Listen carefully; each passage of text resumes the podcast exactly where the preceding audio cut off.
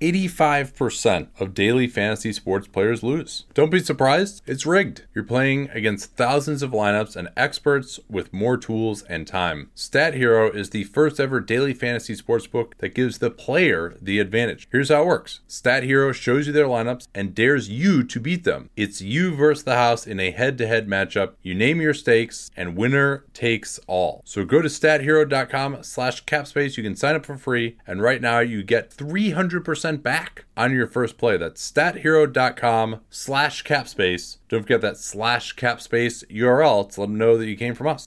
Before we get started here, I want to tell you about a new feature that's free for everyone. It's our new mailing list. We're going to give you some free content on there a couple of times a week. Ben puts together links from all 15 teams that we do the 15 and 60 on. So he's, he's doing that for the East this week. Uh, great stuff, including for some more unheralded writers that, that you may not know about. We're going to also have some chat transcripts in there regularly. If we do things like position rankings, for example, you can get that in your inbox. And of course, keep up uh, with all of our content, whether that's live games, podcasts, locker room hangouts. So we are upping our amount uh, of free content. Obviously, we still you get way more through Dunc'd On Prime, including everything ad free. But if you're just uh, someone who wants to keep up with what we're doing, go to nateduncanNBA.com slash free, put your email address in, and you get a couple emails a week from us with some content and also some updates. All right, welcome on 15 and 60, back at it this week, but little different style. Going to go for a mailbag on Twitter. Thanks to everyone who submitted questions uh, as well. Going to go in uh, alphabetical order here and begin, Danny, with the Atlanta Hawks. Yeah, and the Hawks are 33 and 27, 7 and 3 since the last time we covered them in a 15 and 60. They're 11th in net rating at plus 2.1, as strong as expected, 8th in offense, 17th in defense, and 538's Raptor model projects them to finish tied for 4th in the East with 40 wins. They are going to make the playoffs, and unfortunately, we should probably actually start with the with the injury news. Uh, Trae Young had a scary looking injury, and so the good news is that it, it was kind of on the on the positive side of what it could have been, but the downside is that it is a grade two lateral left ankle sprain. Uh, we haven't heard anything on timeline. Jeff Stotts said the average missed time for the injury is about two and a half weeks. So I would say, you know, roughly, you know, most of the rest of the regular season for Trae. And we'll see, we'll see how this goes. I mean, on Saturday, or was it Friday? That was Friday was when the Friday. Hawks beat the Heat. When the, when the yes. Hawks beat the Heat without Trae, and that was impressive. Um, so we'll we'll see where it works out. I think this makes it more likely that they fall out of the four five, though not definitive given that win. Um,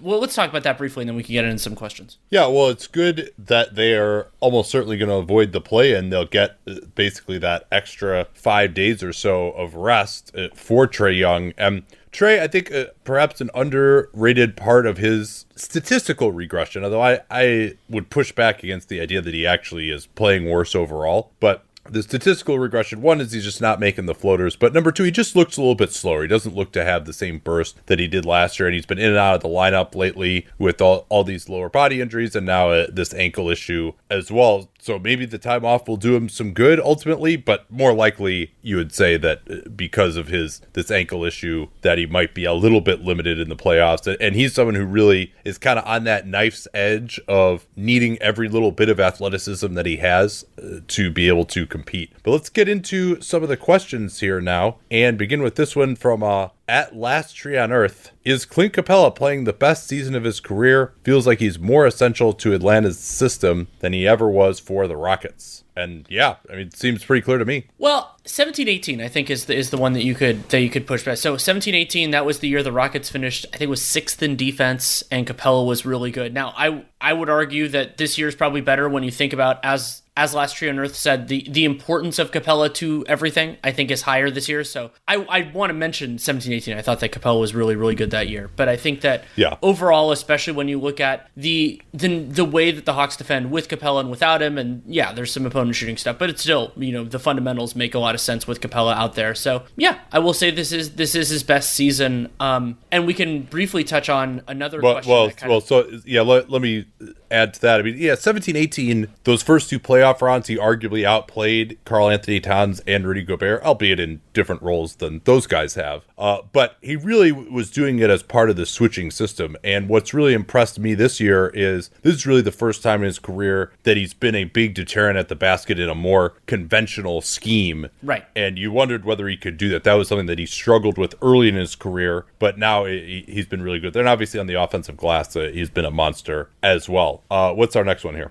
Well, so we can just briefly touch on this one. Uh, Glenn Gary asked about what does his next contract look like, and Capela's under contract for two more full seasons after this one, so it's far enough away. I mean, he's going to be in his kind of late twenties at that yeah. point. He, he could be extended though if they wanted yes, to. Could be extended, and I think that with Capela, my instinct is that he ends up in that clearly a starting caliber player, but not you know the elite guys that you bend over backwards to re- to sign and resign. I think that he'll probably end up in that range. But remember that we could be dealing with a very different salary cap climate then. So it's possible if there's optimism that revenues, like by that point, we should have a better idea of the TV deal. So I think it could be a richer con- like a richer contract than the current, you know, 18 million or so that he's on. But I'm not so certain of that just because 30 can often be a delineation point for centers. And so we'll have to see if that holds. Um, but the other okay, big so, question yeah. I want to do is from, go ahead. No, I, I, if, from, if, you want to uh, do a big one, let's go. We, we have a bunch of these, so I was going to say, so we should. yes. Uh, so from from H Barber seventeen, who do you view as the core of the Hawks moving forward? Trae, Clint Capela, John Collins, DeAndre Hunter, maybe Reddish or, or Herder. Huerter is I could kind of take him or leave him. You know, he's like maybe in the 30s in our shooting guard rankings, but could, could move up obviously. Um, you know, Okongwu hasn't showed enough yet, although he's taken some strides. He looked a little bit better, played more when Collins was out, uh, and Capela's missed time here and there too. So, I mean, they have a, kind of why I like their group is that they have a lot of outs in, in, some ways with with some of these secondary guys. Obviously, Trae and Collins and Capela are. I mean, I think if you if those three guys are healthy, you can probably count on being at least a lower end playoff team uh, for the foreseeable future. I'm intrigued by. I, I, wish we had more of a sample with Hunter if he hadn't missed so much of the second half of the season because the early part of it, he is a you know like forwards who can defend and can hit open shots are harder to find as as good as John Collins has been. Like you know, it's the idea that I think Collins is a better player, but Hunter is a more valuable player. I think that that is a a possibility, but I want to see more to know whether this is fully real or not. Hunter improved so much from his first year that often happens, but you always want to kind of see, okay, was this like the regression to the mean potentially for shooting and some of the other stuff. But w- with Collins, the challenge for me is just if you're committing to a Collins Capela combo, how far can you go with that? Now, you can make an argument that's farther than they're going to go if you swapped for a maybe a more versatile forward or somebody who could do something else. But I, I don't know. I'm not, I think of Collins as kind of you know I think of cores in terms of like kind of inner circle, outer circle, and for, so for me, Trae and probably Capela are inner circle. Hopefully, Hunter, if he's this good, will be inner circle, and then outer is probably like Collins or Collins, Hunter for now, and they have all these other guys. I, I like that you brought up Huerter, and I think Reddish is there too, where it's like they're not there yet, but you could kind of figure it out. And I, I'm not exactly sure where, where some of those guys end up, but Atlanta and Schlenk particularly, like they have some hard decisions to come. But the good news is that they don't have to make those right now. Like they'll get at least another year of Cam Reddish before he's extension eligible, and then theoretically another year before restricted free agency. Huerter is extension eligible this offseason, but you don't have to extend him if you don't want to. And then the person they're the most sure on is Trae, and he's the one who comes up the quickest. All right, I'm going to just roll through a, a, few of these quickly. What should the closing lineup be if DeAndre Hunter is healthy? I mean, if he's playing the way he was at the start of the year, probably needs to be in there. Uh, and, you know, between Gallo, Collins, and Capela, whichever two of those three are playing the best, and then probably Bogdan and and Trae uh, would be my thought. Uh, got this one from uh, Chunky Fire based on the Hawks' performance over McMillan, should they hire him to be the full time coach? I think probably. We'll see what happens in the playoffs. This is you're getting the good part of McMillan right now, uh, but uh, certainly they've been pretty good uh, with him out there. Uh, who else would be a good choice? I mean, Mike D'Antoni would be fascinating uh, with Trae Young. And then this last one, fully healthy. How are the Celtics better than the Hawks? Please go position for position plus bench and scoring. And uh, we don't have time to do that. But I will say that's not really how it works, right? I mean, you don't say, all right, you will match up point guard, they've got the advantage of point guard. Match up shooting guard, they've got the advantage of shooting guard. Uh, you you have to look at the entire team holistically. And the way that the Celtics are better than the Hawks is that they just have the capability of being a much better defensive team. And the Hawks Hawks uh, with Trae, they don't have really much uh, ability to play different kind of styles the way the Celtics can. And the Celtics have just proven to, they've gotten to the conference finals uh, with this group uh, and, and gotten to the second round. And this Hawks team hasn't even won a playoff series yet. So I think it's pretty fair to say the Celtics are going to be a better team or yeah, and also likely to be a better strength, team than the Hawks. Full strength includes Kemba Walker. We'll get into this pretty soon. Like Kemba, Kemba can be much better than he has been overall in the season. I've been working with Masterclass now for probably four years, ever since Steph Curry's class on shooting and ball handling came out. And I still find more classes that I'm enjoying. My wife and I have actually been sitting down together and watching Gordon Ramsay's class and learning a ton about cooking technique that basically we're applying right away. More her than me, if we're being honest, because it is the NBA playoffs after all. I don't have a ton of time for cooking right now. But I'm just continually wowed by the quality of Masterclass. Just even when they're filming him doing the class, they've got like four different cameras there. They'll show you an overhead view above him uh, of what he's doing in the pan or the bowl. It's really just remarkable. And really, whatever your interest is and however deep you want to go into it, whether you want to just watch the videos, whether you want to work through the downloadable materials as well. And you can watch it on iOS, Android. We're casting it to our Chromecast, super easy. The way to get started with them and get unlimited access to every masterclass and 15% off an annual membership is to go to masterclass.com slash capspace. Easy to remember because we talk about it all the time here on the program. That's masterclass.com slash capspace for 15% off masterclass. Don't forget that slash capspace to let them know that you came from us. And let's yeah, go to those. That's true. We haven't. Yeah, we haven't seen Fournier yet uh, for them Right. either.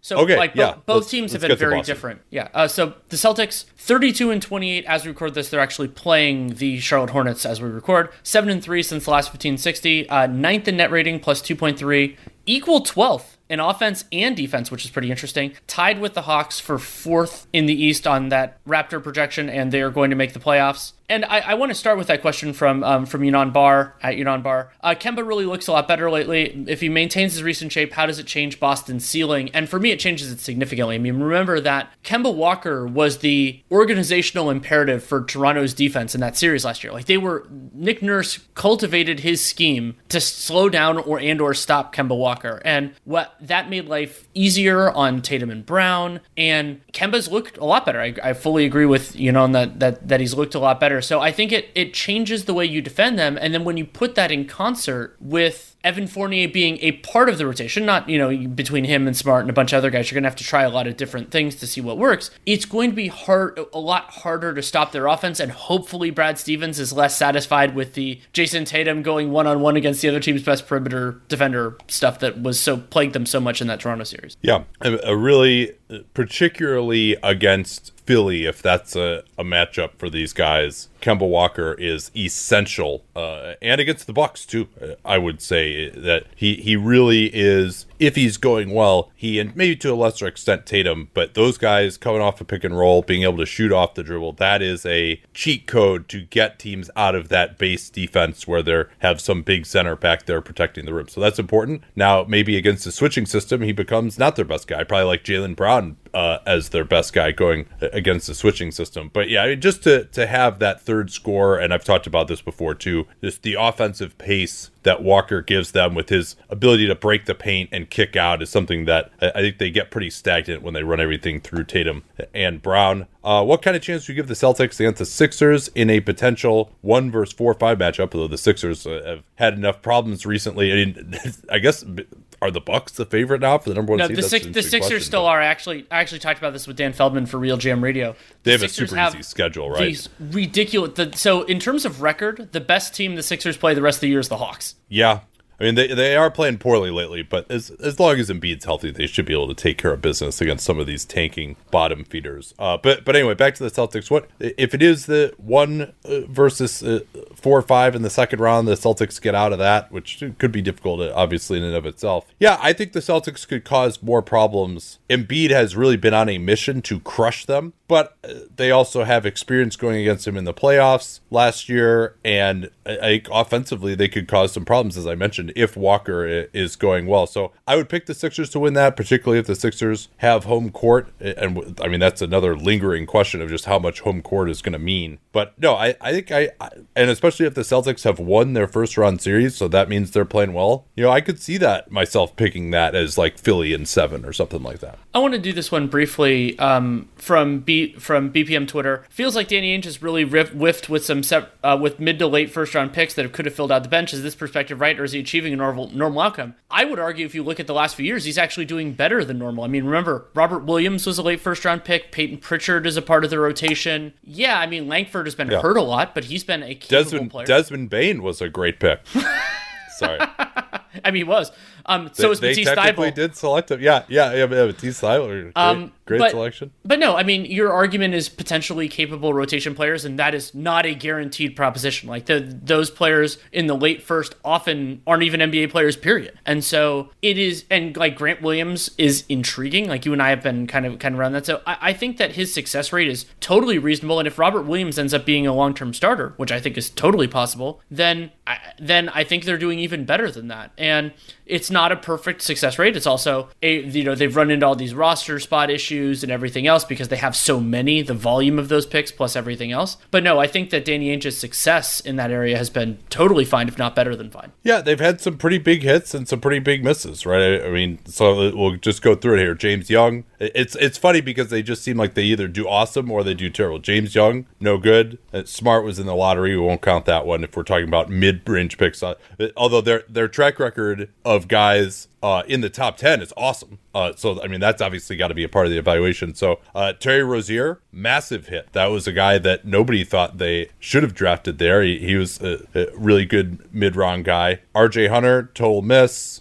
Uh, Ante Zizic, Guerschon Yabusele, total miss and it, Robert Williams is pretty good. Grant Williams, I still think Grant Williams can be a really good, valuable player. In some ways, I I wish that they he would be used more. He's actually from his three point shooting, for example, he's taken a little bit of a step forward this year. They just haven't done that much with him at center switching. I thought that actually going away from that cost them a game against the Heat last year. And Pritchard looks totally silent. Nesmith, I, he was something that I liked. I, I liked that pick, but that he hasn't really developed either. But we've also seen some of these guys just be terrible as rookies. And it, you remember Nesmith it hurt his foot at Vanderbilt, so he really hadn't played at all. He didn't have a summer league. I think he's. We'll see what these guys kind of look like in summer league, but uh, all right, let's do one more here on, on the Celtics. Uh, Ian, uh, I guess I Rioff wanted to know about Evan Fournier's next deal, and it seems pretty clear based on the trade deadline that teams don't value Evan Fournier the way that we do. Um, so I think my kind of calibration for that is I take the level that I think they are and knock it down a peg or two. So I think if Fournier is a solid starter, I think that other teams will maybe see him as a fringe starter, capable backup. So that's more in the 12 to 15 million range, maybe depending on depending on where everything goes. And uh, I think that might end up being where what he kind of gets.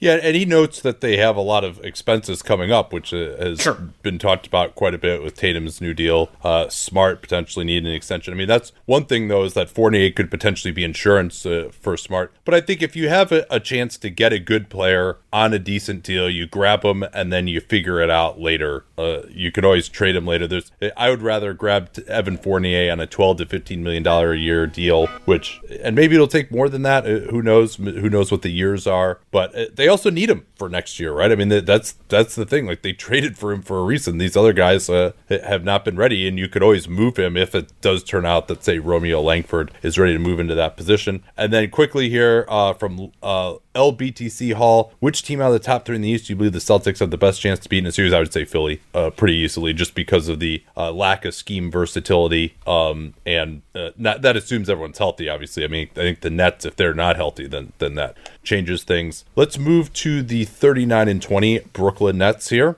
five and four since the last 15 and 60. Obviously, they've been struggling. KD is supposed to come back today. We're recording this in the early afternoon, so we're don't know how that went yet. Uh, 5.0 net rating, sixth in the NBA, second on offense. They've fallen behind the Clippers, 24th uh, on defense. but projecting for 46 wins, which would be a tie for second. They will be making the playoffs. Let's start with this one from Ray. What are the odds the Brooklyn Nets win the title without one of Harden or Durant? Very low. I think that the threshold this year is going to be high. And while I like a lot of the Nets support players, and I think that two of their three are good enough to kind of keep them afloat, remember the threshold we're talking here is not like can they be a good regular season team? It's can they win four playoff series, at least three of which are probably going to be against good teams. And I don't think they can do that. I'll put it this way: if they don't have Harden or Durant, I would say that they would have to win three series in a row as underdog. And I, you know, I, I picked the Nets to come out of the East at the start of the year before they had Harden. Part of that was based on all the depth that they had, and also Spencer Dinwiddie was healthy at that point too. Uh, but also, I assumed that they were going to make a trade uh, to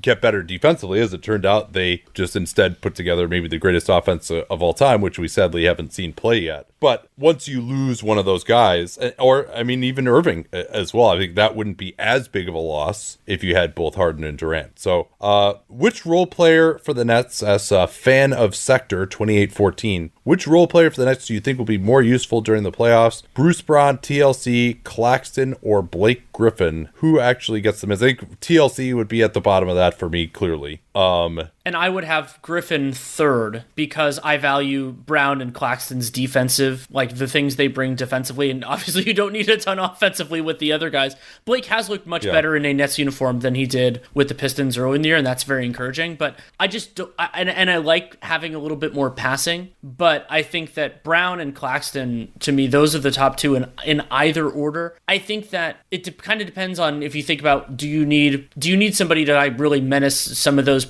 some of those like guard creators. And the weird dynamic with the with the east this year is that there aren't as many depending on where the bracket falls there aren't as many of those guys. Like Miami I guess maybe you could put him on Dragic and some of the other stuff. But this but the switching of Claxton I think could be very very useful. I think I like both of them a lot though. Yeah Claxton you just he's totally unproven uh, but uh, I think you know the theory of him is probably the most useful for them. Griffin becomes more useful if Harden is out still or Durant yes. is out still, the, and they need a little bit just more passing. Uh, Griffin, incidentally, they've been very good when Griffin has played with Claxton or as a center, and they've been bad when he's played with DeAndre Jordan or, or the now departed uh, LaMarcus Aldridge. So that that's it maybe limits Griffin's utility a, a little bit there. Uh, you got any of these that you want to do, Danny? Oh, we could. There's another fan sector one. Basically, like, do you think the media is giving the Nets enough credit for staying at the top with so many injuries? I don't like talking about whether they a team gets enough credit, but I will give them enough credit. I think that the, it is they have the star talent to kind of withstand, especially offensively, some. And I, but I think that Nash and the coaching staff have done a really nice job. As as Fanisector mentioned, they've tra- played a lot of different lineups. They've also had roster turnover during the year, had to empower different players at different times. I think they've done a very good job weathering these storms, and we were super optimistic about how they were looking going into the playoffs before Harden got hurt re re-aggravated this because now it's like will that linger? But I think they've handled this year extremely well overall. Uh Lord Bob 420. Hey, happy 420 to you, Bob. Uh, would you be more concerned if one of KD, Harden, or Kyrie were out for the entire playoffs, but the other two are healthy, or if Joe Harris were out? Uh, I think it, any of the four of those guys, uh, you're you've got problems. But and I understand the crux of the question that Kyrie, Harden, and KD are somewhat duplicative in terms of their creation, but Joe Harris is the guy that they don't really have a replacement for as a spot up shooter. I think ultimately, though, just having those three guys, they can find people to fit around them. I mean, that having those three is what makes them truly, truly special because their offense has to be basically like best offense of all time to win with this defense. And so I think you still have that higher ceiling with all three of those guys available and the ability to basically have two of them, three of them that's exactly where I was going to go at all times. Yeah, yeah. The the idea, the idea, and and because that makes it so hard for opposing defenses. All 48 minutes of how do you how do you handle that? You're going to have to concede something. And yeah, Joe Harris is great at conceding those, but you need to generate those looks in the first place, and that's that's really how it gets done. Um, Um, we'll do this one. I'll yeah. do this one briefly from uh, the one man zone. Uh, do you think anyone could beat the top three teams in a seven game series? Uh, Kevin Pelton's any chance rule? Yes, I think there are teams that can, but I absent Harden's injury extending or a subsequent you know injury going to the playoffs, I wouldn't pick any team over them, and I don't think I would. You know, I, I don't think I would pick any series going seven either, knowing what we know right now. Yeah, when you look at this Nets roster and how healthy they are, I would have to say at this point there's a 50% chance that one of Kyrie, KD, and Harden will not be at least fully healthy for the beginning of the playoff. And I would still favor them over any team that's not in the top three in the first round. And but I think it, Miami always. Uh, I mean, I, I realize I keep saying this, and they keep not turning the corner offensively. They're actually better defensively this year, and also looking at some of Miami's numbers with just Trevor Ariza on the floor, where and he's actually shooting thirty five percent from three now after a slow start. That they actually have looked pretty good with that. That that any kind of facsimile of that stretch four that they were looking for. And they have their own injury problems too but and the celtics i think if they're fully healthy i still i think that they can get back to where they were last year and that if you don't have all three of those guys healthy that it, it could uh, get pretty difficult for the nets I don't see anyone else causing them problems though, but I, I, would give Miami or Boston a puncher's chance. Probably won't have to play either of those. I, I, guess we'll see what ends up happening. Maybe Miami could be sixth and the Nets could be third. It seems like the Nets are kind of headed for third right now. Um, how would you rank KD, Kyrie, and Harden purely based off of personality? Consider how all three of them left their previous teams and how all of them have had issues with former co-stars or throwing teammates under the bus. Who's first, second, or third in that regard? Uh, I would say KD would still be number one to me. Um, you know, nobody ever had a problem with KD in Oklahoma City, and everyone in Golden State pretty much still liked KD. He just kind of was brooding a little bit by the end. Uh, I personally, uh, I, well, KD is the only one that I've really talked to, but uh, you know, I, I, I, I think he's he defends harder. I, I mean, I would put Kyrie last just because of some of that stuff might lead to him just not being available at all. It, it seems like so. Yeah, so I'd go KD, Harden, and and Kyrie would, would probably be it for me. And, and Harden, yeah, go ahead. Sorry. I would have the same order for the record. I've been working with Indochino since way back in 2015. They outfitted my wedding with a tuxedo and sport coats for my groomsmen. I've got a number of suits from them as well. There's nothing like that feeling of knowing that your clothes just fit perfectly, and you're not going to get that at some store. You're not going to get that off the rack. Yeah, they say that they can customize it for you, but why should you start with something that's made for someone else and get them to try to make it fit you? Instead, Indochino makes stuff for you that fits perfectly. Whether it's custom fitted suits, shirts, casual wear, and more, it's all at surprisingly affordable prices. Their suits start at just $399 with all customizations included. Each piece is made to your exact measurements. You can customize every detail the fabric, the lapel, the monogram. They've got awesome statement linings as well. Whether you want to go into one of their many North American showrooms or book a virtual style consultation. Just go to Indochino.com and you can get $50 off any purchase of $399 or more by using the code CAPSPACE at checkout. Easy to remember CAPSPACE, we talk about all the time around the program. That's $50 off a purchase of $399 or more at Indochino, I N D O C H I N O, Indochino.com, promo code CAPSPACE. Don't forget that CAPSPACE code to let them know you came from us. Okay, that's good for that. Let's move on to Charlotte, 29 and 30 as we talk here. That's all these stats by the way are through Saturday and the they are currently playing the Boston Celtics at the moment got a 9-point lead actually in third quarter. 4 and 6 since the last 15 and 60, which again, pretty solid considering who's been available for them. Negative 2.2 net rating is 22nd. They've outperformed their point differential by 3-4 games or so. 19th on offense and somehow no idea on God's green earth how they've done this. 18th uh, on defense. They project in a tie for the eighth seed at 35 wins, 49% chance of the playoffs per Raptor, 57% per Elo. Yeah, and I think a couple of the questions touched on the same basic idea, so we might as well stop there. There's one from Cardio Freak 95 and one from NBA Stalker, which basically like how do the Hornets resolve their backcourt situation? And so I want to walk people through it a little bit. So for the Hornets, LaMelo Ball, Terry Rozier are both under contract. Um, Rozier, that'll be the fi- the final year of his contract. LaMelo, of course, has three more on that rookie scale deal.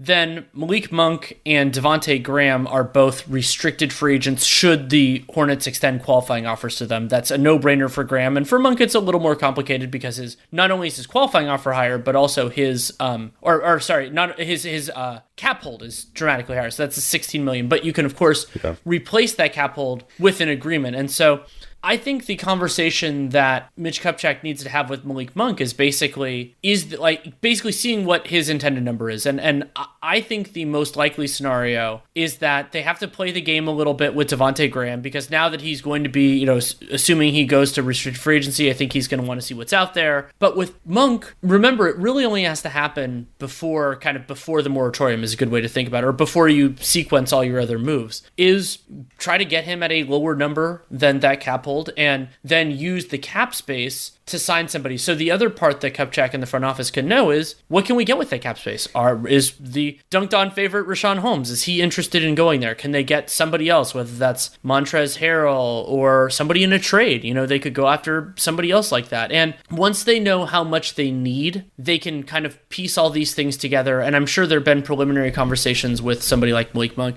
Whereas that matters less with Devonte Graham because Devonte Graham is going to make more than his cap hold. So you can kind of wait him out out a little bit if you need to. And I think that the end game, unless Malik Monk gets a crazy offer from someone else, is actually that all of them come back. Yeah, you can see that. And Monk's qualifying offer will probably be lower because he's I don't think he's going to hit the starter criteria. Agreed. So that that'll lower lower that a little bit uh, into like the four million dollar yeah. range, and, but his cap hold would still be high. That's exactly what I was going to say. Like, so if you don't meet the starter criteria as a higher draft player, it lowers your qualifying offer, but it doesn't lower the amount that's on the books. Yeah, for for the and so yeah, Monk seems by far the most likely to not return for that reason because if they use cap space, they basically will have to renounce him unless they could, you know, maybe they could give him a deal that was, you know, three years, 18 million or something like that, uh, which could knock that number down if they could come to an agreement. I know it might even behoove them to slightly overpay him just to keep him around to get that lower number on the books early. Because yeah, if you you can force him to take the qualifying offer eventually, but it's going to take him until October to sign that, and you've got that huge cap hold on your books until he does do that. From Ashley Kissick, in a play-in setting, which team do you think is likely to perform the best out of the Wizards, the Pacers, and the the Hornets? And for me, it's definitely the Hornets. They have been the better team when healthy, yeah. and there's if, yeah, if healthy, yeah. And yeah, there's but there's the reason to believe that they will be healthier than the Pacers at bare minimum.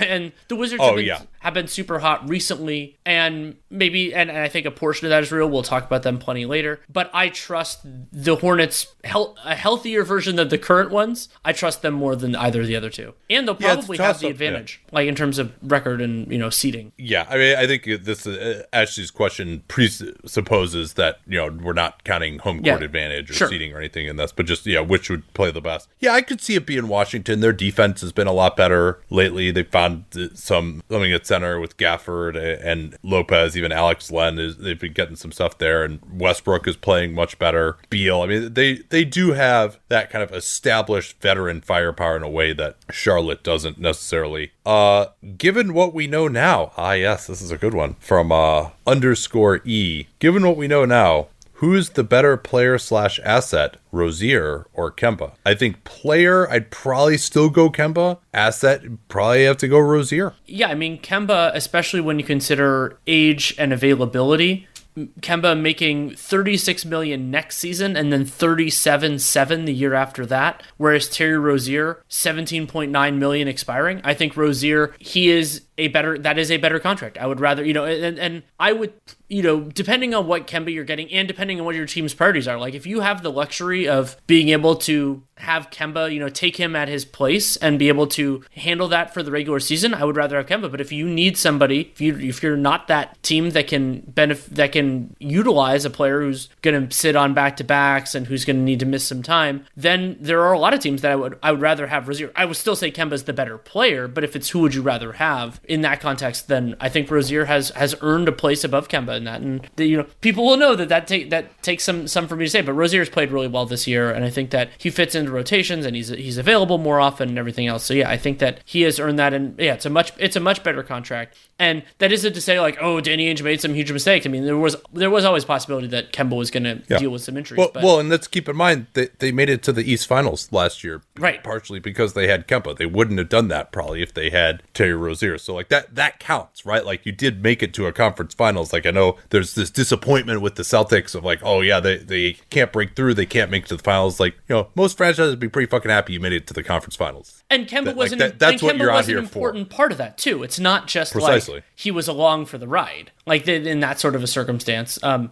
a question from JT Hoopin: uh, Can Miles Bridges be a quality starter on the team moving forward? How much will it take to keep him? Bridges is extension eligible this offseason, so remember he's going to be there. Uh, we'll we'll see what what Bridges looks like next year if he if he doesn't sign an extension. I think of him more in that kind of like low end starter range, so 15 to 18. He has had some real signs though that have that have been encouraging. We'll see if the jump shooting. So this year, 40% from three, but on still on a low-ish volume. Let's put it that way. I would love for. I mean, when you consider how how impressive his dunks are, I would love for Bridges to get to the foul line more often. That's something that I've wanted for him going even back to his college days. But players who are in that six foot six, six foot eight range, who can be a potentially like starter level player, they aren't easy to come by. So it also wouldn't surprise me to see Bridges get more than that. All right, we got a few questions here from our Discord as well. I'm going to run through those very quickly. Could LaMelo Ball eventually be the best player on a championship team or second best? Yeah, I think he could be. I'm actually a little bit lower on him than Danny is, I, I think, uh, ultimately. But no, certainly it's possible. And he's had this meteoric improvement so far. And he's got the size. You just wonder whether the scoring, I think, will be the biggest thing. I think the playmaking is going to get there for sure. I think defensively he'll be fine. He's got the size. Uh, I think it's just, is he going to be a dominating enough scorer to like really unleash that uh, amazing playmaking? And uh, are you concerned with PJ Washington's offense inside the arc? Uh, asked Tom. Uh, what are your thoughts on his limitations finishing at the rim? Yeah, I, I think he can get better there, but he's not an explosive athlete. Uh, but they also kind of, to me, really, the way he shot the ball, if you could, it's really more about getting better defensively. That's the big thing that I'm concerned about. And yeah, it'd be nice if he can get into the post and mash some guys, but they got plenty of creators here. What they really need from PJ is to be able to play that small ball center role defensively and then space the floor on the other end. I, I'm not as worried a, about his finishing inside. He's not an explosive athlete, so that's that's I don't know that that's ever going to be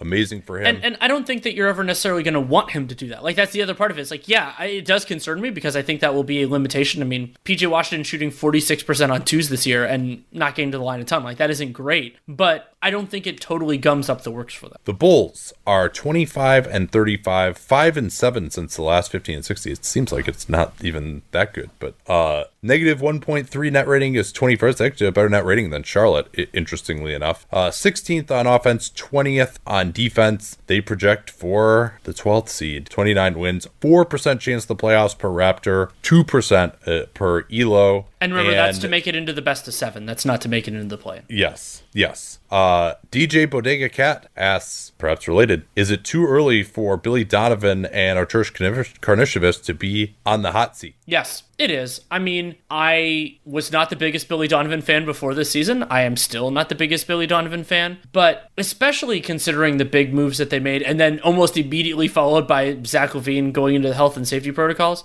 I don't I don't exactly understand what them being on the hot seat would mean. And if I mean, if you're not going to fire the GM, and I don't think you should, then why would you fire the coach he chose when you're going to let him choose the next coach? So maybe after next year, that would probably be the early side of the hot seat. And I have, you know, I thought that the Vooch trade was a was a pretty big mistake, and said so at the time. And and this season's current place is informs that, but not dramatically so. It was more about next year and the year after. But if the question is, I, I, I disagree. I think I mean I think this is this year was basically probably I would say that more if, if you say Vooch has three years left in this contract, I would say that more than one third of this trade was about this year. I think part of it was about getting Zach LaVine to come, want to come back uh, maybe on this renegotiation and extend this offseason to prove that they were really serious. And, and they haven't made the playoffs in a bunch of time. They wanted to make the playoffs. So we thought they could like get into being in contention for the sixth seed and certainly make the play. And, and even before LaVine's uh, COVID uh, positivity, they were doing really poorly and they couldn't stop anyone. And they also are in the midst right now. Casey Johnson's been all over this of one of the longest streaks in NBA history of not shooting 20 free throw attempts in a game. And yeah, that's what you get when you get Nikola Vucevic. Uh, so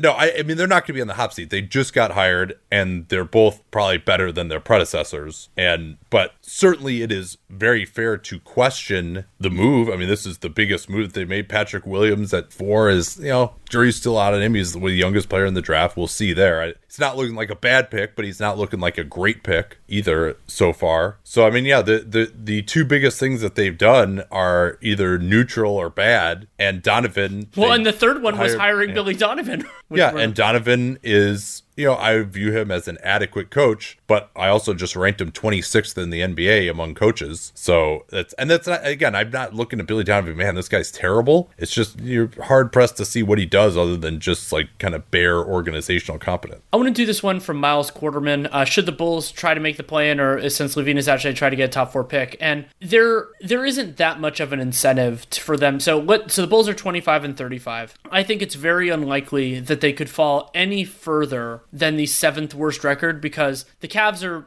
basically four games ahead of slash behind the Bulls in terms of record, and I don't think they're going to do a ton of winning the rest of the way. If you want to think about it this way, 538 projects the Cavs to win as many games this season as the Bulls have right now. So yeah. well, and, and, Sacramento just lost uh, Fox as well for for health and safety protocols. So I think yeah, probably eighth you would think is their yeah is, so is their ceiling. So if let's let's say for the sake of it, let's say they could, they and that's could, where they are right now. By yeah, the way, it's. So let's say they could theoretically fall to the seven spot. The the seven spot you, that is you know the most so the most likely pick you get there is most technically most likely is eighth because somebody the odds are somebody's going to jump in, and the average pick is six. And then if you're uh, let's say pushing a little harder pushes you to like twelfth because remember you have to make it into the playoffs to, to really boost it beyond that. Then you're looking most likely pick as the 11th pick average is 10.3 to me that isn't a big well, well but it's all it's all about it's not the average it's about the percent chance you get into the top four. Yeah and so because it's top four protected. So oh yeah that's, so that's that the relevant number right? So yeah. so here's a, I got that in front of me. So okay. just to give you some perspective of here's the chance you get into the top four and you keep your pick the highest you could be is 52% if you're in the top three worst record. Then it basically goes down about 6% uh, for each slot. So you've got 48% for four, 42% for five, 37% for six, and then what we said maybe the best they could do is seven for 32%. And then this is skewed a little bit because two teams are actually tied for eight right now. So that would uh, change that around a little bit. But you're probably about, you know, 25% chance of keeping your pick at eight. Then you go down to about 19 at nine and 13 at 10. So there's in between seven and 10, you're talking about almost a 20% difference in their chance of keeping their top four picks. So I think it's a very legitimate question. And it is. And, and I mean, if it were me, yeah, I would. I, I mean, I guess some of this is like, oh, we got to keep LaVine around, blah blah. So we we just we don't want to tank too much, but he's out already anyway. I, I think it's kind of if it were me, I would be tanking. I'll put it I'll put it that way. but uh, they that doesn't uh, particularly when you just made this big move, they're not they're gonna oh we got to build momentum for next year or whatever. But yeah, no, I think I'd rather have a twenty percent higher chance at, at, a top four pick personally, well, and, so- and especially when you consider that it's either a top four pick or you just fucking lost it completely. Yeah, that's that's. I was just looking that up on RealGM, and yeah, so the, the way those picks were structured, a, a not as or maybe a riskier gamble than Orlando thought it was. That there, it, there, it doesn't convert to anything. It doesn't even convert into seconds, from what I can tell. It's oh really? So it's just nothing. Yeah, because I, I, guess they just wanted the obli- to be sure that the obligations didn't get pushed back. Right, and it's not like the Bulls had anything on the back end of that. So whee. oh man, that's fascinating that it doesn't even roll over to the next year. Yeah, it's possible that the records are incomplete, but I know the people who do that at RealGM, and they're very complete. So my instinct is that it's it's it's, it's not that. So yeah, that is. I, I hadn't fully comprehended how crazy a dynamic that is, but that's really interesting. I uh, can do this one br- briefly from Casey Scott. Um, what would you say the Bulls' vision for the season was? They traded future assets for Vooch, but also gave Patrick Williams nearly 30 developmental minutes per game. And it's a tension that a couple of teams had this year, including the Golden State Warriors. And I think the idea is that you're trying that you don't think that the developmental minutes hurt you as much as they actually do. And Williams, you know, he's not terrible at every. I think that Wiseman has been more detrimental than to the Warriors, partially because center is so important defensively than Patrick Williams has been to the Bulls. But it is a it's a weird it's a weird choice that it seems to me whether it's front offices or coaches don't fully acknowledge is that playing these young dudes, giving them a lot of time, and hopefully it makes them better long term. That it does make your team worse. And the Bulls had this weird dynamic early in the season where they they uh, you could make an argument they had more they had better players at, like so if we exclude LaVine from this like I liked a lot of their bench players better than their starters and so part of that was you, know, you want to see what this group has and everything else and with Sato starting over Coby White now and when Temple's healthy he gets more minutes and Thaddeus Young obviously has blossomed as well or at least thrived um I think that that was like I think that the Bulls and to an extent the Warriors too and a couple other teams I don't think they saw it as being as big a practical downside as it is by the way, I'm I'm going through RealGM. It may just be that it's unprotected the next year. Maybe they just didn't because the reason I say that is it says on there that the 2023 one is protected for selections 1 to 4 in 2023 if conveyable. Yeah, you and might so be the only the only reason it wouldn't be conveyable is if 2021 got pushed to 2022. So it, maybe it's just unprotected. Yeah. Next year, and then 2023, if it doesn't go in 2023, that moves on to just being unprotected the next year. I, I will I will do some, I will do some but- digging on this between now yeah and now we, we definitely need to know the answer on this one Yeah. um yeah so so and then on the patrick williams thing part of it has been well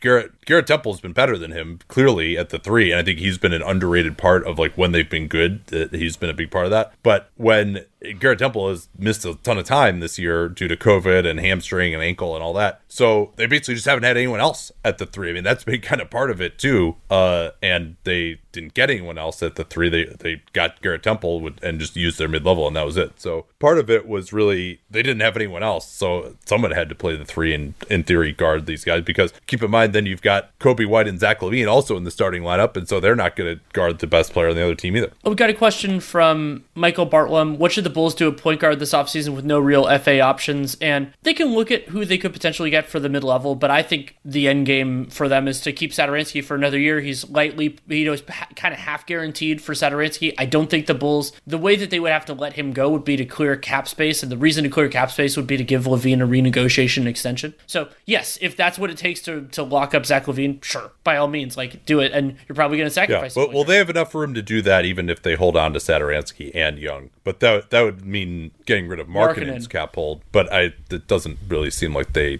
are too scared of doing that. Right, But, and I- so- I mean, maybe if they could bring back Markkanen on a relatively cheap deal, then it might make sense to move on from Satoransky to so you could still have Markkanen and you could renegotiate and extend LaVine. But I, I don't see that necessarily being the case. So yeah, I- and I think you know Coby White's playing better recently. He's uh, been knocking down his his spot ups until last game. He'd been avoiding turning it over, but he did have 30 in the last game. So I know there's a lot of frustration with Coby White, but I honestly think he's still kind of on track to being like a solid enough starting point guard in the end. Not a star or anything, but I think he can uh, give you some, especially next to LaVine. You want to have a shooter at that position. Yes, he's got to get better defensively, and the turnovers have got to go down, which he's working on. But uh, especially once you see that this team is not really close anyway, maybe bringing in another veteran option would be nice. But they already have Satoransky, who they're paying. I don't know who they're going to bring in at that same type of money. That's going to be that much better than Satoransky. You know, you probably to have a third point guard who's better than Ryan Arcidiacono. That would probably be a good idea.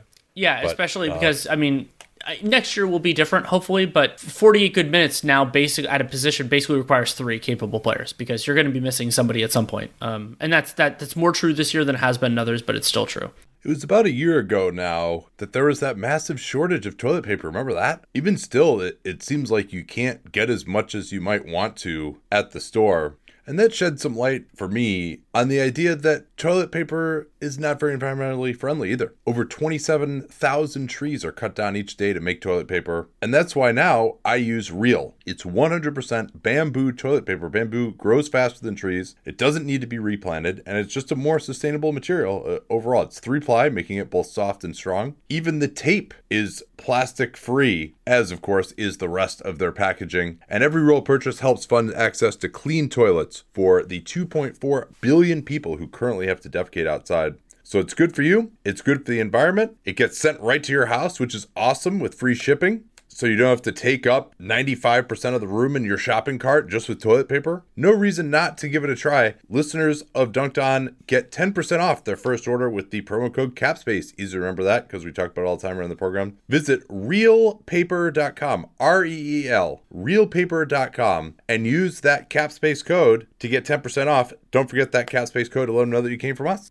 Okay, let's uh, move on here to, To the Cavs. Yeah, The Cleveland Cavaliers, 21 and 38, a more robust 4 and 6 since the last 15 uh, in 60. They're 26th in net rating, 28th in offense, but 21st defense. Um, not bad there. Uh, Yeah, 538 yeah, projects them to win 25 games, which would be 13th in the East. They are not going to make the playoffs, and we could. Uh, so we got a lot of questions about Darius Garland. Um, we could kind of do a couple of those together. Um, one was from Papa E, and then another one from Sportsnom. So I'll frame it in terms of Papa E's one, which is has Darius Play this season caught up with his pre-draft expectation? Yeah, it just depends what those what those are really. And I think in terms of the most encouraging thing is the shooting. And JB Bickerstaff I thought had some encouraging statements after their game recently saying, "Hey, we want to get Darius Garland up to shooting 8 or 10 threes per game." And Garland has said that as well, and he's at 5 so far this year. But I think having that as a goal is important. He's shooting 41%. So that that really helps a, a lot and you know, he's at 48% from 2 and so that's kind of on track ish. Still never ever gets to the foul line, uh, which is something that he's going to have to improve. But like, his efficiency uh, has been fine this year. I mean, 55%, that's actually probably a little bit above average for all point guards. Uh, if he could just get to the line a little bit more, improve his finishing a little bit more, his uh, passing has improved as well. He's starting to add a little bit of flair. And so, I mean, if you just look at those overall stats, does he look like he's on track to being a possible superstar? Uh, no, I wouldn't say so. So, I, I th- like whenever you talk about expectations for draft picks, you always got to view it really to me as kind of a range. And part of the reason that you make certain picks is because you think that that player might just have st- some crazy upside. I think that was part of the Garland pick for the Cavs. It's just like, hey, this guy's got really good shooting ability uh, that where he could become a real problem. We like his passing. He- He's got uh, this really nice handle and he hasn't played that much, but you could kind of talk yourself into him being a really high upside guy. And that ship, I'm not going to say it's completely sailed, but I think it's mostly sailed at this point. So if that's so you, but you would never say that that's your expectation for most guys, unless, uh, you know, Darius Garland to me wasn't a can't miss prospect the way that Ja Morant or Zion were, for example, or even someone like LaMelo. It wasn't can't miss, but it, he obviously had more upside. But if your expectations were that Garland was going to be a solid starting point guard for a long time, which is probably was always going to be the most likely outcome, I, I think he's on track for that. Would you agree? I would, and I was a Garland optimist partially because I just didn't like a lot of the rest of the guys in that draft class. He, he was third on my on my board. Yeah, I, would and, and for Garland, what I what intrigued me about him was that I liked his mechanics shooting wise, and so I thought that I, I felt good about his catch and shoot, and then I thought that he had the potential to be to be able to create those off off the dribble threes, and his catch and shoot stuff to me, yeah, that's that's looked exactly as expected. In the on ball, I think it's been a mix. His passing has has consistently improved, and we saw little flashes of that in the limited Vandy time that that Garland had. I wish he was a little bit shiftier, a little bit more dynamic on ball, but we've seen more of that this year than we did last year. So yeah, I would say he's on track. And and the other element that I do really like about Garland, this is part of why I supported the Cavs pick there, is that Garland, I, I think of him as the kind of like the leader of an offense. I think that is a it is a more reliable, sustainable model for a team than I, I mean with Sexton, you can argue, and I would, that Sexton has been more accomplished than Garland and he's done all this stuff. But if I'm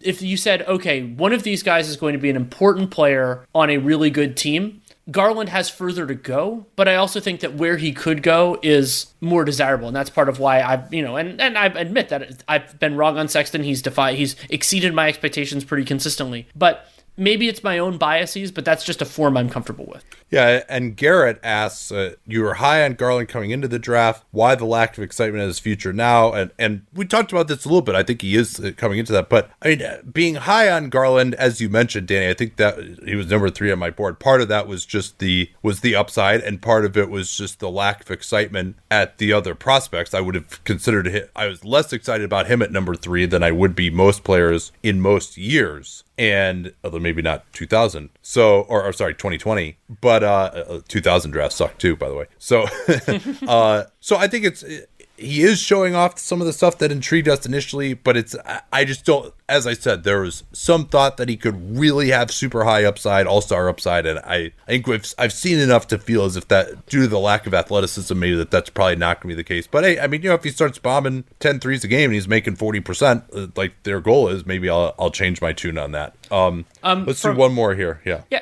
Well, I just want to do this one quick, and then we can get to another one from at Tampa Two Coach. Who gets more money in extension, Sexton or Michael Porter Jr. On merit, it would be MPJ. His skill set is harder to replace. His offense is, is very good, and Sexton he's been productive and he's been more efficient than before. But I mean, Porter Jr.'s upside I think is more tantalizing. But remember, both of them play for teams that have paid their guys, so that'll be interesting to watch. Um, but then I think the the question that we can do that from from Ellie Weiss is or Weiss. I don't. I, I was thinking of it that way. Uh, Cleveland assembled a core of solid players, but in in Ellie's opinion, no stars. Uh, what year do you think they next make the playoffs? Are they destined to be the next Orlando? And last question first. I think that is a distinct possibility. The the idea, and remember that was a criticism I had of Orlando for a long time, was that they didn't have the top guy. They didn't have the person to lead the rotation. And Sexton Garland could both turn into that player, but I'm not totally sure. I like Jarrett Allen a lot. Maybe Okoro moves in. But to me, if this is their core, if they don't get somebody in this year's draft that slots in better than most, if not all of those guys, then they're probably looking more like a lower end playoff team rather than somebody that I think is going to win a series or two. Quickly here, we got some more from our Discord on Dunc'd On Prime. Who's better down the line, Garland or Sexton? And uh, I'm going to do this in lightning round fashion. You could this is this is the uh, the low rent Brown or Tatum, like the two recent high draft picks who both kind of play the same position. Oh, I think I'm gonna go. I, I may go Garland actually, just due to the passing ability, and I think he's just a more comfortable three point shooter. And I think just the the fit for Sexton, it's just really hard to play him a point guard with his lack of passing. And so uh, Garland to me fits in on more teams. So I probably is and is easier to build around. So I probably would go uh, with Garland. Um, and then one more here walkaway number for a Sexton extension. And what do you think Koby Altman's number is? I'm guessing Koby's number is probably be like 25 million a year, and God, mine would be 19. I was thinking 18. I mean, but is that realistic for a guy who's scoring as many points per game as he is? But they no. probably wouldn't. Yeah, just briefly for Sexton, uh, averaging 24 and a half points per game, 58% true shooting on 29 usage, and a, uh, 5.7 assists per 100 possession. Yeah, I, I like the thir- per 36 a little bit better for that, just because I think it it's like it's easier to translate out personally. Sure. Like I like to for people like, oh, that's probably pretty close to per game if he played the whole game. Whereas 100 possessions yeah, is basically it's, a whole game, which nobody plays. I was having so. a conversation with Seth Partnow in terms of total usage, and that uses assists per 100 possessions. That's kind of why I've been I've been kind of trying oh, to yeah. myself into that. Yeah, and, I think it's just a, as a quick and dirty sure. relative. Um, let's see here. Okay, let's go to the Pistons. Yes, the Pistons are 17 and 43, 3 and 8 since the last 15 and 60. Negative 4.9 net rating is 25th. 26th in offense, 19th in defense, and 538 projects them to finish tied with the Orlando Magic for the for the last spot in the East, so 14 slash 15, and the third and fourth worst records in the league. And can, I think we can start with this one from Matt Conway. Uh, what are your thoughts on the Pistons trio of rookies, especially now given their increased playing time? Yeah, Stewart, big fan of what he's able to do defensively and rebounding. The shooting potential, I think, is there to some degree. Now, is that become Wendell Carter type of shooting potential, or is it actually going to develop. And I mean, let's not forget Carter's 22. He could still develop his own. Julius Randle always you thought maybe had that potential, and now all of a sudden he's an awesome shooter at age 26. So it can take a while. You never know on that. But I think, and he actually, I was like, oh, you know, maybe he's not the greatest pick and roll finisher. He's actually been able to do that a little bit more in recent games. So I mean, he's not, he's just not going to go up and dunk on you. But I think he has enough skill and facility and space that, that he could be a decent role man, maybe not an elite one. So I just like him. I, have I've made the and Carter is playing better now. We'll talk more about him, I'm sure, in the Magic section. But uh, I tweeted, I don't know whether I tweeted this or I said it in a chat that you know Isaiah Stewart is kind of what Wendell Carter was supposed to be, and that's that's how I feel about him. I think he's just a going to be a very solid all around center who causes problems for people, especially in the regular season, by just playing harder than. So, what yeah. about the other two guys for you? I've really liked Saddiq Bey. I think that his shooting is at least close to real. I mean, taking a good volume, making 38% of them. And two point efficiency will improve with time. And Saddiq Bey, I think he's going to be, you know, he's not going to be a crazy high usage guy. Him not getting to the line a ton isn't as big a deal. And then Killian Hayes, he's young, he's missed a bunch of time. I would say, so the, the best I've seen from him as an NBA player was actually, uh, I watched the game against the Spurs that they play. I watched the first half primarily of that game. And the velocity and the vision on Killian Hayes' passes looked more like what we saw in the European film. And good to see that in NBA level. I mean, it still wasn't, you know, an amazing performance, and I'm not, I, I, I still don't know exactly how I feel about where he's going to go, but it was nice to see those those positives a little bit more pop off the dribble, still, you know, working his way back physically. If I had to guess, my inclination right now is that Killian Hayes probably won't be a starter, but I also, you know, the sample we've seen is so weird with him, and he, Killian Hayes is so young that I'm not, I'm not wedded to that at all. Yeah, and he's had some games where he's been a, a little bit more efficient lately. It hasn't been as just horrific as it was uh, early in the season, and they're in a little bit different of a place uh, now as well. They don't have any of the veterans left. Uh, they were at least kind of trying to win at the start of the year, and it, was funny. Hollinger tweeted, uh, "Oh yeah, like uh, he just he just threw this left-handed laser to the corner. It looked awesome." And I was like, "John, you didn't have to mention that it was left-handed. I think we know that." oh yeah, uh, but yeah, it was it was. I, I think he's showing a little bit more more promise and taken enough strides to where he's not looking completely overwhelmed and that was obviously the first step that he needed he still doesn't turn 20 for another like 3 months here already so i'm i'm encouraged that he's at least like getting his feet wet and not looking awful uh, but i also don't want to go much beyond that at, at this point in time yet um from at Anon 8, how do you feel about the job Dwane Casey's doing with Pistons? And then we already talked about the Killian Hayes part of that. I, I think that Dwane Casey's doing a totally he's doing a totally decent job. I wish you know the offenses look terrible at moments in time, but they also don't have great offensive personnel. And yeah, I, I, mean honestly, to be 26th is actually like slightly above my expectations. I, I would agree, and but I think that as was true often with Dwane Casey's teams in Toronto, I would say that they've defended over their talent level. They've had to deal with a lot of weird kind of personnel and turnover stuff this year, and I, I you know I don't see a ton of necessarily like cool wrinkles when I watch them play, but I think their guys play hard, and I think that they they kind of stay out of their own way for the most part. And if they had better personnel, I think it would be good. So I, I don't like I don't think Dwane Casey is in that group of like real value add coaches. And we have obviously they're not even dealing with the playoff part of this yet with Dwane Casey. But I also think that he is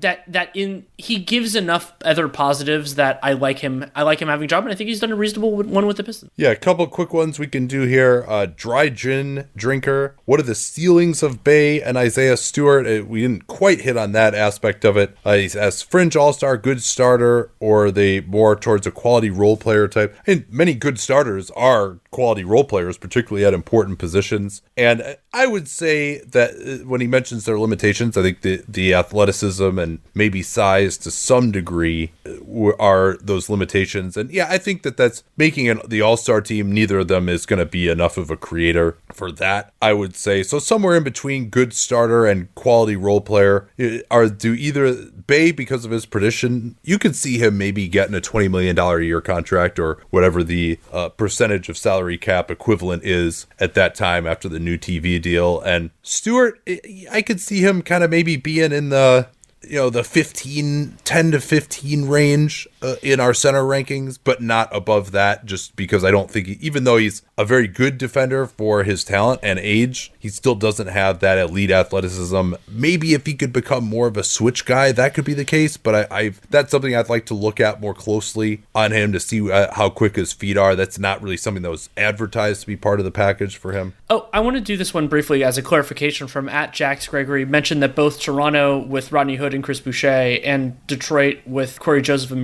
McGruder have guys with either non guarantees or light partial guarantees, and the idea about using that to take on money. As a point of clarification, while that is a useful approach for you know the trade deadline and all that, once you get into an off season, the player only counts at that partial or non guaranteed amount, the like the non fully guaranteed amount, unless you fully guarantee it. So you can't do that trick of trade anymore. This was cleaned up in the most recent CBA. So the like for example, the Raptors can't trade Rodney Hood for like a twelve million dollar and then and also have that other team make use that non guarantee. Like that that wrinkle is gone now. You count at the lower the lower value of the guarantee. So it's not a tool that those teams have unless, you know, of course they're going to guarantee them, which I think other than Boucher in almost all these circumstances they will not. So it's been all over the news lately with the economy reopening that a lot of companies are looking to hire. And the last thing that you need when you don't have enough staff is to take more time than you need hiring the people that you need to run your business. That's why Indeed is the hiring partner who helps make your life easier. It's as easy as one, two, three. You post, screen, and interview all on Indeed. You get your quality shortlist of candidates whose resumes on Indeed match your job description, and you get it faster. You only pay for the candidates that meet your must have qualifications. You can schedule schedule and complete video interviews in your Indeed dashboard, and you can immediately get quality candidates whose resumes fit your job description. They also have skills tests that you can choose from more than 130 of on average, these tools reduce hiring time by 27%, and according to Talent Nest, Indeed delivers four times more hires. Not candidates. Anyone could be a candidate. Sometimes there are too many candidates. You want hires. Indeed delivers four times more hires than all other job sites combined. Get started right now with a free $75 sponsored job credit to upgrade your job post at indeed.com slash capspace. Easy remember slash capspace because we talked about all the time here on the program. Get a $75 credit at indeed.com slash capspace. That's indeed.com slash capspace. Offer valid through June 30th. Terms and conditions apply. Don't get that slash capspace URL. To let them know that you came from us. All right, let us get to the Indiana Pacers. And somehow the Pacers are actually 6 and 5 in their last 11. Negative 1.1 net rating is 20th in the NBA, 18th on offense, 13th on defense. That's pretty impressive, honestly, that they're 13th considering the personnel Agreed. that's been available for them this year. Uh, they project still for a tie for the eighth seed, 35 wins, 43% chance of the playoffs per Raptor, 46% per Elo. And let's uh, begin with uh, AKA underscore morning. He says he loves Domantas Sabonis, but he says he doesn't fit Coach Bjorkgren's system, and they need a center that prevents their defense from just giving opponent teams layer layup after layup. To expound on that just a little bit, the system from Bjorkgren has been essentially running guys off the three point line, pressuring on the perimeter, and then funneling stuff into the center, and that works great when it's Miles Turner. It works less great when it's Domantas Sabonis and you know Doug McDermott playing the four. I mean, certainly those backup units with Sabonis are not being done any favors by the other personnel that's available. So if they moved Domantas Sabonis, uh, who should they target in exchange? And uh, AK Morning also says I'd prefer doing a two, two or three for one deal, and that's something that always seems great in theory. It's come into starker relief for me that I just really struggle to find a modern analog to that kind of a deal. Uh, and when you're talking about all players who can play, generally you're trading established guys for future assets in the NBA to begin with. And then for a team, what star, a team with a star who's better than Sabonis is going to want to trade him and downgrade for more depth, which the Pacers do have. I don't necessarily think that's the case. I mean, the last deal that was kind of like that was, you know, that I can think of were some of those deals back in the 90s, like uh, some of the, the deals for Barkley uh, you know, I think like one of the Bar- the Barkley deal to Houston was like Sam Cassell and Robert Horry, and I can't remember what else was in that deal. Or uh, to go to Phoenix from Philly was Tim Perry and Jeff Hornacek and I think like Andrew Lang or something like that. Yeah, the, uh, the more so, the more common model is like capable but less good player and draft pick and or draft picks like the Kevin Martin yeah. and the James Harden trade, or if you want to go Jeff Green and the Ray Allen trade, or, or, numerous other ones. Well, well, I think honestly, uh, the Nikola Vucevic trade to me is a very similar analog for what they could get for Sabonis. The, uh, those guys have a lot of similarities uh, as kind of more defensively limited centers, but are, are still solid on offense, but kind of a little bit more floor raisery. Um, yeah, I like Sabonis better defensively than Vucevic because he's got a little bit quicker of feet, uh, and Sabonis is a little bit harder to fit in with offensively because he doesn't have the shooting range that Vucevic does. So I, I think those guys are kind of lower end Eastern Conference quote unquote all stars that probably aren't actually among the top 12 best players in the conference. So I, I, mean, if they could get the same package that the Bulls got for Vucevic, that would be, or, or that Orlando got for Vucevic, I would do that, and then maybe you would just try to trade those assets at a future time to uh, boost the rest of your team. Well, and if we're if you're talking about what do the what would the Pacers be looking for? To me, if you evaluate T.J. Warren as a power forward, which I think is his most natural position, then you're looking for a three. Good luck with that. Threes are incredibly hard to find. Maybe you can use the draft picks, or you you know you move up in something else to get that player. But that is really what would really what would kind of push them to another another gear for me. Um, at General Mill asked about Edmond Sumner. Um, said if he well, well, so I would. I mean, uh, quickly here on on the Sabonis trade, we got asked on locker room about Miles Turner being traded to Toronto potentially, or just being taken into cap space. But I would certainly offer Sabonis to Toronto for Pascal Siakam or OG Anunoby and see if they would bite. Toronto really needs a center. So, and Siakam or Anunoby would be a much better fit next to Turner and Warren. Warren certainly is fully capable of playing the three as well as the. I actually think the three is Warren's best position personally. But sorry, sorry to interrupt there. Why, why don't we move on? Oh, no that was something um, that occurred to me. Yeah. So at General Mill asked about Edmond Sumner if he can consistently knock down threes. Um, what is he? He's look solid. And so I, I like Sumner too. Um, we talked about a little bit in the last 15, 16 60. But so since the All Star break, Sumner started about half the time, making 43% of his threes. And I I how many him, how many threes? Uh, what's his uh, his rate there for the 20, post All Star? Uh, so like how taking, many threes is he taking? He's taking about two a game. So okay. not yeah. Not, so in like twenty minutes or whatever. So yeah, that's not yeah. a huge number. Not a Probably huge like number. Four per thirty six minutes or something like that. Yeah, and and so I think of Sumner as a piece in the rotation who might end up starting at times, but you probably don't want him starting it. And that's I mean for for what he for what they're paying him and everything else, I think that's a good place to be. And what I find interesting about him and LeVert is that you could theoretically like I think if you have those two kind of you envision it as those two are your two guards, maybe you slide them a little bit beyond that, is having, you know, we've talked about the value of LeVert being somebody who can soak up possessions when your best offensive players aren't on the floor, is you could go to an approach where Sumner plays more with the starters than the average backup, and LeVert plays more with the reserves than the average starter. Like you could go with that sort of an approach, and I think that could work reasonably well. Yeah, and he still have to up his volume a little bit, and you still would like him to be able to do more as a slasher and creator to at least maybe because if you're playing the two, you need to be able to do at least a secondary pick and roll. You'd like to be able to hit a, a three, not just that's open, but maybe boost his rate a little bit. But obviously, the defense is really good, and his ability to push the pace and transition is really good. So yeah, he's an, an exciting player, and the offense is still gonna have to get better for him to be a, a, starter, but that's also not something that he needs to be on this team necessarily. And I like his versatility to come in and guard either guard position, and so he can fit next to Brogdon, he can fit next to Holiday, he can fit next to McConnell, maybe, although you'd like to have more shooting there. But the, the McConnell thing is nice because both those guys really will push the pace. So uh, he's got some versatility. I think he could be a solid bench piece for them for uh, some time. We got similar questions from Nate Westerman on Discord and Tommy Flag on Twitter about basically like, is a healthy version of this Pacers team worth holding out for? Um, is there a path to winning a first round series without major reshuffling? And to kind of answer both of those in one shot, I would argue that this Pacers team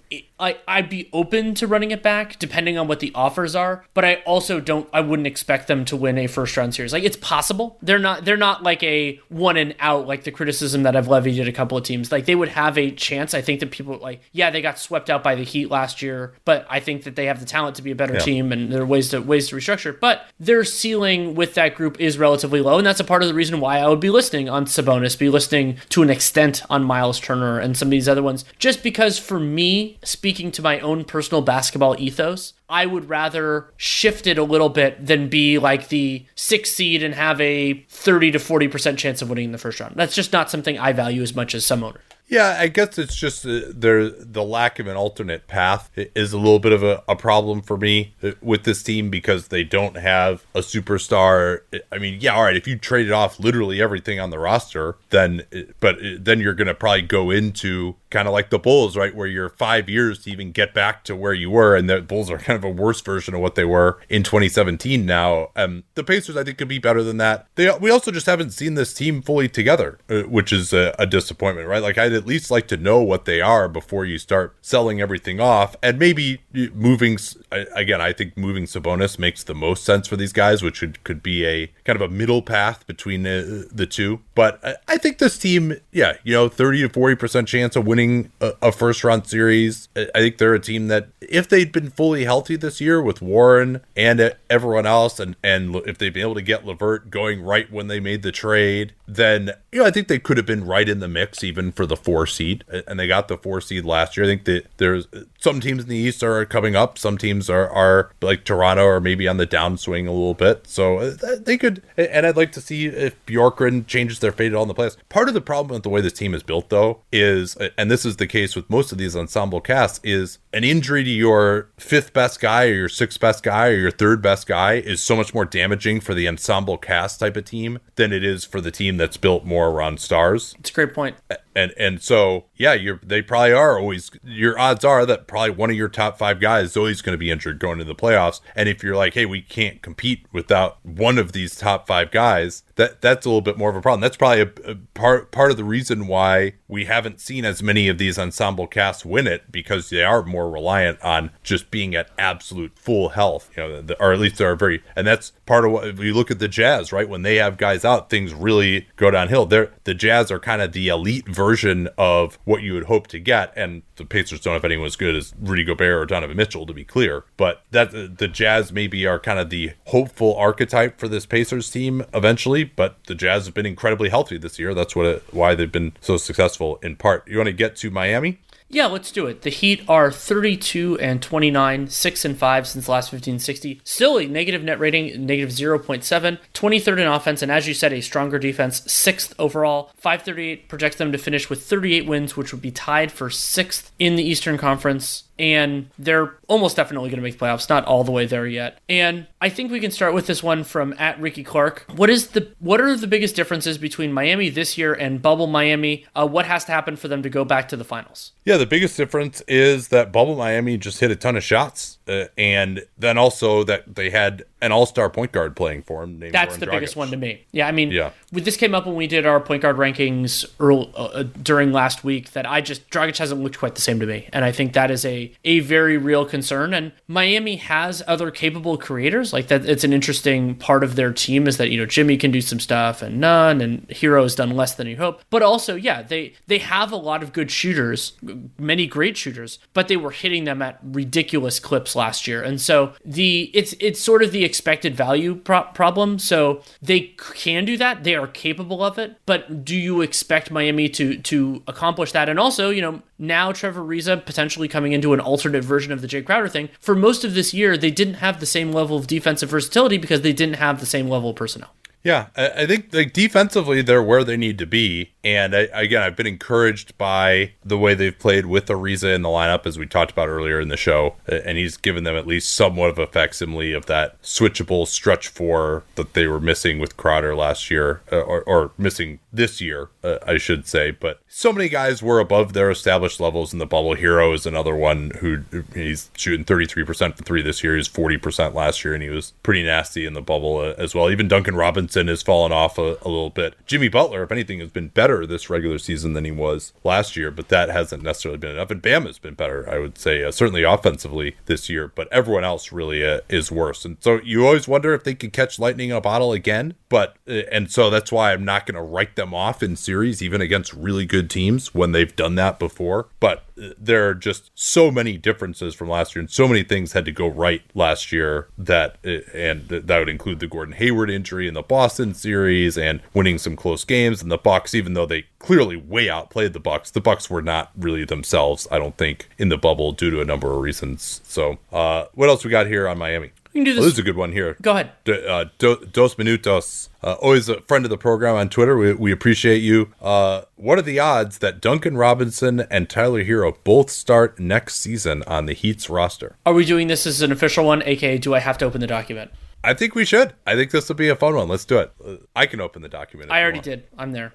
Um, but I'll let you answer while I type it in. Oh man, okay. So Robinson would seem the more likely of the two to not be on the team next year. It seems like they value Herro more. Herro still seems like he closes more games uh, than Robinson, uh, although I don't have that data exactly in front of me. When I've watched them, it still seems like they've gone more that direction. And there was that report about uh, the team being a little concerned about uh, Herro's off the court antics. Robinson could just get some completely batshit offer though. But uh, yeah, I'm not sure what team would do that. Maybe it's because the Heat also have issues with the salary structure. That uh, Kendrick Nunn, who's uh, probably been their best guard over the last few weeks, uh, he now is going to be going into restricted free agency as well. And I mean, they may.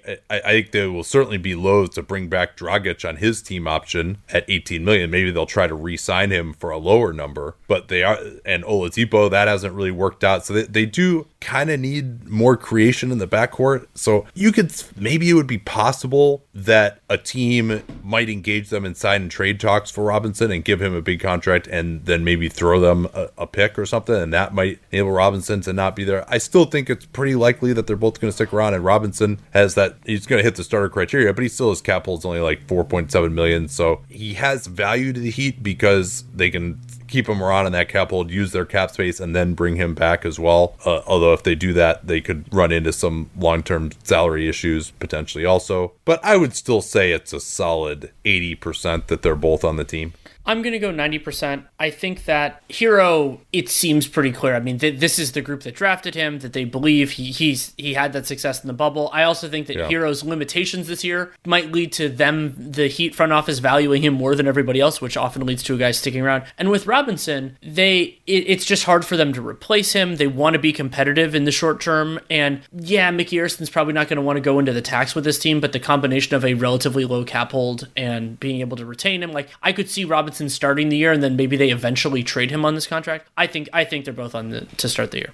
Northern Hoops uh, asks, uh, he says they thought they're out of their depth, making the Heat were out of their depth as making as far as they did in last year's playoffs. But you seem to really believe in them. Why do you see their playoff run as legitimate compared to the Blazers' run to the Western Conference Finals in 2019? So a, a number of reasons. Number one, just the the Heat have better coaching. They have more defensive versatility than that Blazers group did. But most importantly, they beat real teams, and There they, we and go. they didn't get they didn't get swept in the conference finals. They made it to the NBA finals, and then they probably I, I bet they would have taken the Lakers to seven if they hadn't gotten uh, had as many guys get hurt as they did uh, right at the beginning. So- and they just have a bunch of guys who are difficult matchup problems. They play a style that's difficult to match up against, and you know they beat one of the all-time best regular season teams in the playoffs like handily, as opposed to beating the Russ Thunder and a playoff neophyte team uh, in Denver. people remember that before that postseason started, you and I went a little bit nuts because the, basically the three best teams in the Western Conference that year were all on the same side of the bracket. It was not Portland's side of the bracket. Whereas Miami took on all comers and beat all of them until the Lakers. Like, I mean, they were outplaying the Bucks before Giannis got hurt. They beat the Celtics, and yeah, the Celtics were a little bit shorthanded, but that you know they still played extremely well in that series. They beat a shorthanded Pacers team handily, and it's also the as you mentioned the conceptual ceiling. Like Miami is a very versatile defensive team. They have a lot of really good shooters, even if they were making them at an inordinately high rate. Then, so no, I mean the Blazers. If you if you want to make that the comparison, like the Blazers never had this defensive ceiling, and it's just it's just not the way not the way they're constructed. The talent that they have. Yeah, they, they lucked into a couple of matchups where they could play their conventional pick and roll defense style and not get completely killed. If they had to go against like this year's Denver before Jamal McMurray got hurt, I don't think that team could have could have beaten this year's Denver. And quickly from the Discord, is this season a black mark for Spoelstra or is it more so a reflection of the limitations of the impact of even the best coaches? I think defensively to have gotten as much out of this team as they have is pretty good, and it's not Erik Spoelstra's fault that Duncan Robinson is making 39% of his threes instead of 44% this year, and it's not his fault that they didn't have any kind of a stretch for. I mean, they haven't really been that far below this year where they were last year, particularly when in the regular season, particularly when you consider the injuries, and you know we've still seen Bam Adebayo uh, develop uh, as well. Kendrick Nunn is playing better for them, but they've just had so many guys in and out of the lineup, and just so many limitations when it comes to the four position offensively, and they just haven't really had good initiators from the perimeter. And so no, I, I don't put this on Spoelstra. I will. The one thing I will say is it does seem like the offense, the cutting, just hasn't flowed as well. It, it they you just you kind of have like this pause before they get into the next action in a way that maybe they didn't last year in the playoffs. But I I do really hesitate to draw huge conclusions from this year because it's so fucked. Uh, and so no, I I I think that uh, I still think just as highly of Spo. In fact, I mean Hollinger had him number one in the NBA, and what did I have him? I think I had him number two overall. Yeah, I had him number two, but in tier one. Uh, so no, I guess I don't see it as a black mark. Uh, should we move on here to the Milwaukee Bucks? We should. Uh, the Bucks are 37 and 22, five and five since the last 1560. They are fourth in net rating, plus 6.3. Um, they're fifth in offense, ninth in defense, and 538 projects them as we were talking about before to be tied for second in the East With the Nets, which is which is wild when you think about all the ramifications of that. Um, and they're of course going to make the playoffs. And there are a bunch of different different kind of grounds to go on this one. Um, but I'll we'll start briefly with this one from at Arthur Cash. Um, why do people keep blaming the Bucks playoff failures on Budenholzer's coaching when they have a number one option who doesn't have the skill set for deep playoff runs? And for me, it's because the playoffs are all about modifications and, and like being able to being able to handle what comes. And what was very frustrating about the Bucks last year was a reflection of Budenholzer not seeing where the league was going and not training his team and then not adjusting early enough. And they weren't they weren't trying different stuff. They weren't going to the switching stuff. They weren't going to anything really until Giannis got hurt. And it was juxtaposed with Spoelstra, who was doing all of these different things and trying to maximize his talent. And so yes, Giannis's limitations are an important consideration. I, I think that it's important not to discount that. But the frustration was that somebody else who who thought about things differently could have gotten more could have gotten more versatility out of the same personnel. Well, I I will say that I think I pretty consistently have said that the number one reason that the Bucks have failed the last two years has been that Giannis hasn't played that. That that to me has been number one, and that he has not been as good as he was in the regular season. And part of that is missing free throws, and part of that is missing jumpers, and part of it a little bit was getting hurt. Although that series was pretty much over already by that point last year. And part, but part part of it is the clutch failings, and part of it is not being able to pass well enough out of double teams and not having enough moves or, or different ways to score, transition not being as effective. So uh, a lot of that is just not only has Giannis just underperformed, but also that some of his stylings don't work as well in the playoffs and maybe that'll change a little bit this year with some more talent around him and being used as a role man more and shooting free throws better we hope so I, I, I agree with everything you said about Bud, and but I do think that Giannis uh, just not being as good as he was, not being the best player in the playoffs, the way he was the best player in the regular season, it was their their biggest issue. Um,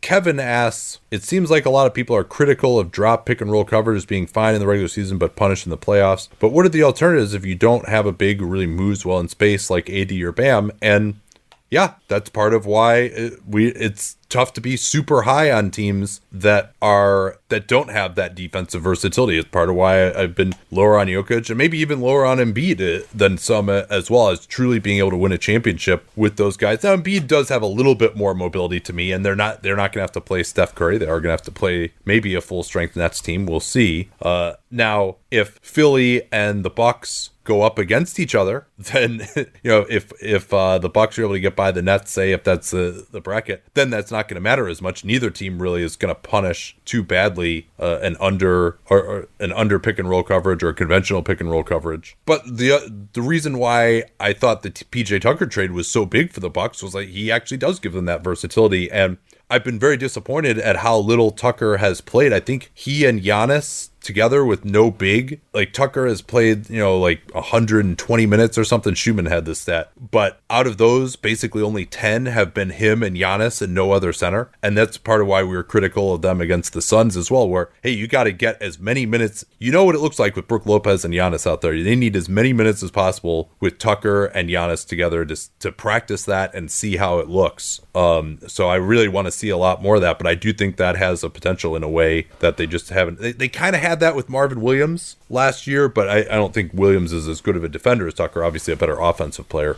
uh, as far as uh, his ability to make the three. Uh, what else do you want to take care? You want to do like a little lightning round here? We got like yeah, we we, we got a lot of Bobby Portis questions, and um, he's having he's having a much better a much better year. This is easily Portis's best season. Sixty one percent true shooting. He's been. I mean, will he shoot forty percent on threes forever? We'll have to see. And something I think is really interesting is there would be like, oh, can he play in the playoffs? Is the numbers with Portis on the floor defensively have been much better than anticipated. However, I, I took a look. I was actually looking at this for something unrelated earlier in the week, and when Portis plays with Giannis, the defensive numbers have been excellent. And when he plays with anybody else, it's been a lot worse. And when you think about the role that Giannis has there, and that gets into the fundamental question, which is can th- those limitations are going to come to the forefront more often in the playoffs because you can specifically plan for opponents. So I do think he will be in the rotation. But and, and this season has been encouraging, and I'm I'm really happy for Portis that it has gone so well. But I'm going to need to see it in the playoffs before I fully believe. Yeah, it's just it's so easy to dial something up to attack him defensively, and he, just doesn't really have a position that he can guard adequately. He's too slow for the perimeter, can't get off the ground, doesn't really protect the rim uh, defensively. But I certainly give him a lot of credit for being a very, very good offensive big man this regular season. What else we got here? At Aaron Cantor asked about uh, said, "I think Jrue Holiday will cook in a Bucks net, net, series. What do you think?" I agree. I think that offensively he'll be able to get something going. It, I wonder uh, that to me is a matchup where Bruce Brown could end up being very intriguing. Just do you just throw him on, run some run some different stuff. But I I think he'll do well, but I don't know that like he'll be like the best. If he's the best offensive player for the Bucks in that series, I don't know if that gets them close enough. You know, it, it, they'll of course have more than a puncher's chance against the Nets, but like that is to me like while it's like yes he could cook in that series series, it's a little reminder of how that series might go. God, I hope that series happens at full strength. That I'm gonna have uh, more anticipation for that series than I will have had for a series in a long time. Like that is really gonna be such a contrast. I think that series is actually gonna be really close if it happens because the books the Bucks are just gonna be able to run it. They're gonna control the boards. I think that they have not quite as much explosive offensive potential as the Nets, but they're also much better defensively. And the Nets don't really have anyone to guard Giannis, and it's it's gonna be I I, I just just I'm so excited to see if that happens. Let's get to the now 34 and 27 New York Knicks. They are 9 and 2 since the last 15 and 60, but all 9 of those wins have come in a row, plus 2.1 net rating. The offense stratospheric now up to 21st which given where it was for a lot of the year they've actually been around average for quite some time now what were you going to say no i was just going to say they've been hitting a ton of shots recently yes that that is true uh, and they remain third in defense uh, Kevin Pelton pointed this out, which I thought was a good thing to relay if you haven't heard it. That basically, since the Derrick Rose trade, they actually really have been defending, even with given the opponent shot quality, at about the the level of the third ranked defense. When early on, that was really reliant on uh,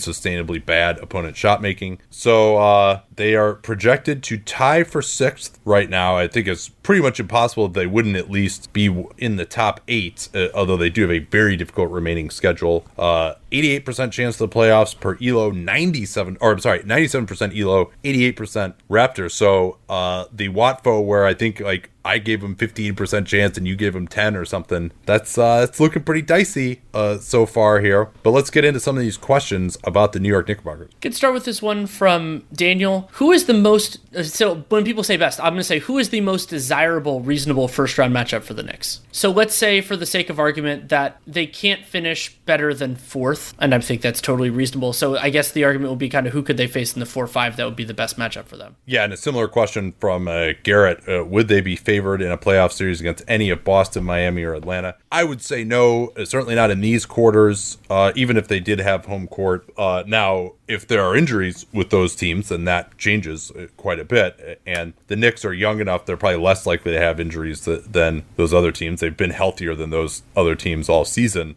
But the the best one, I mean, if they somehow go up against the Hornets, I mean, that would be great for them. Uh, but out of Boston, Miami, or Atlanta, I think Atlanta would be the one that I would be most interested in facing, uh, particularly with Young coming off uh, this ankle injury and kind of being banged up.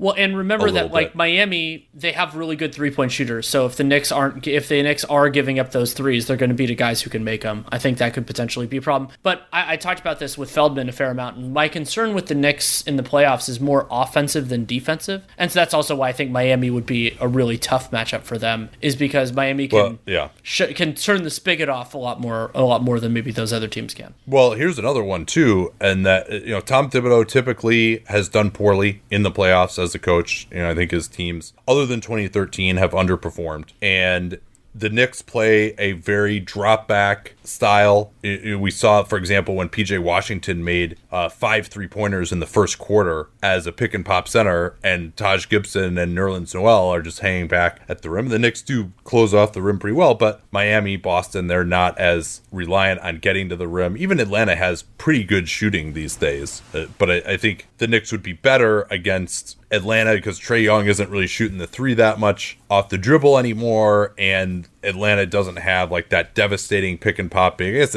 Collins to some extent, but he's going to be guarded by the four, so that's not as much of an issue. Uh, you know, I think against Kemba Walker, for example, could cause real problems for the Knicks defensive scheme, and I think Atlanta, their defense isn't good enough to really cause problems for the Knicks offense. And Atlanta also doesn't really have a great option to guard Julius Randle. Maybe that would be Capela, and they'd put uh, Collins on the center and, and that could make things better. Uh, Miami, I think they uh, have a pretty good system. Uh, to, we've seen that Miami can be very good at closing off the rim the way they were against the Bucks last year. I mean, Boston, you know, is it Grant Williams? Like they don't, they, they kind of have, you know, smaller combo forward types. They don't have a great matchup for Randle necessarily. Uh, but the Knicks spacing is so bad that a lot of what Randle is doing is, you know, stepping back for jumpers. So if you put Jaylen Brown on him, he can kind of deal with that aspect, and then you get help at the rim to deal with the the power. Um, so that, that's, I guess that's uh, about all I've got uh, on those matchups. But I, I, think I'd give a pretty good chance against Atlanta, not so much against a Boston or Miami, particularly too when you consider Brad Stevens and Erik Spoelstra or Nate McMillan as a playoff coach going up against Thibodeau. Uh, that that to me is a big part of this too. A question from Kamal Nassim or Naim. Sorry, I thought there was an S there. Um, what should Knicks fans be hopeful for? It's been quite exciting, but not sure how it's going to play out. I think what Knicks fans should be hopeful for is that they don't have bad money on their books Yes and a lot of what they have done, you know, the, the fundamentals of their defense, protecting the rim and Julius Randle's development, those things you can build on, and then they can improve Leon Rose in the front office. They can improve their personnel given that paradigm, given that structure over time. So for this year, I mean, this year is you should be playing hopeful because they've been really, really good. And when you think about getting 48 good minutes at center and ideally adding some more spacing and maybe somebody who's more dynamic on the ball than Elfrid Payton, like the Knicks have building blocks to become to become good from here. Now, you and I are skeptical of different parts of it, but when you look at what's set and what's not set, I think that there are ways to make this a lot better, even than what they've been so far.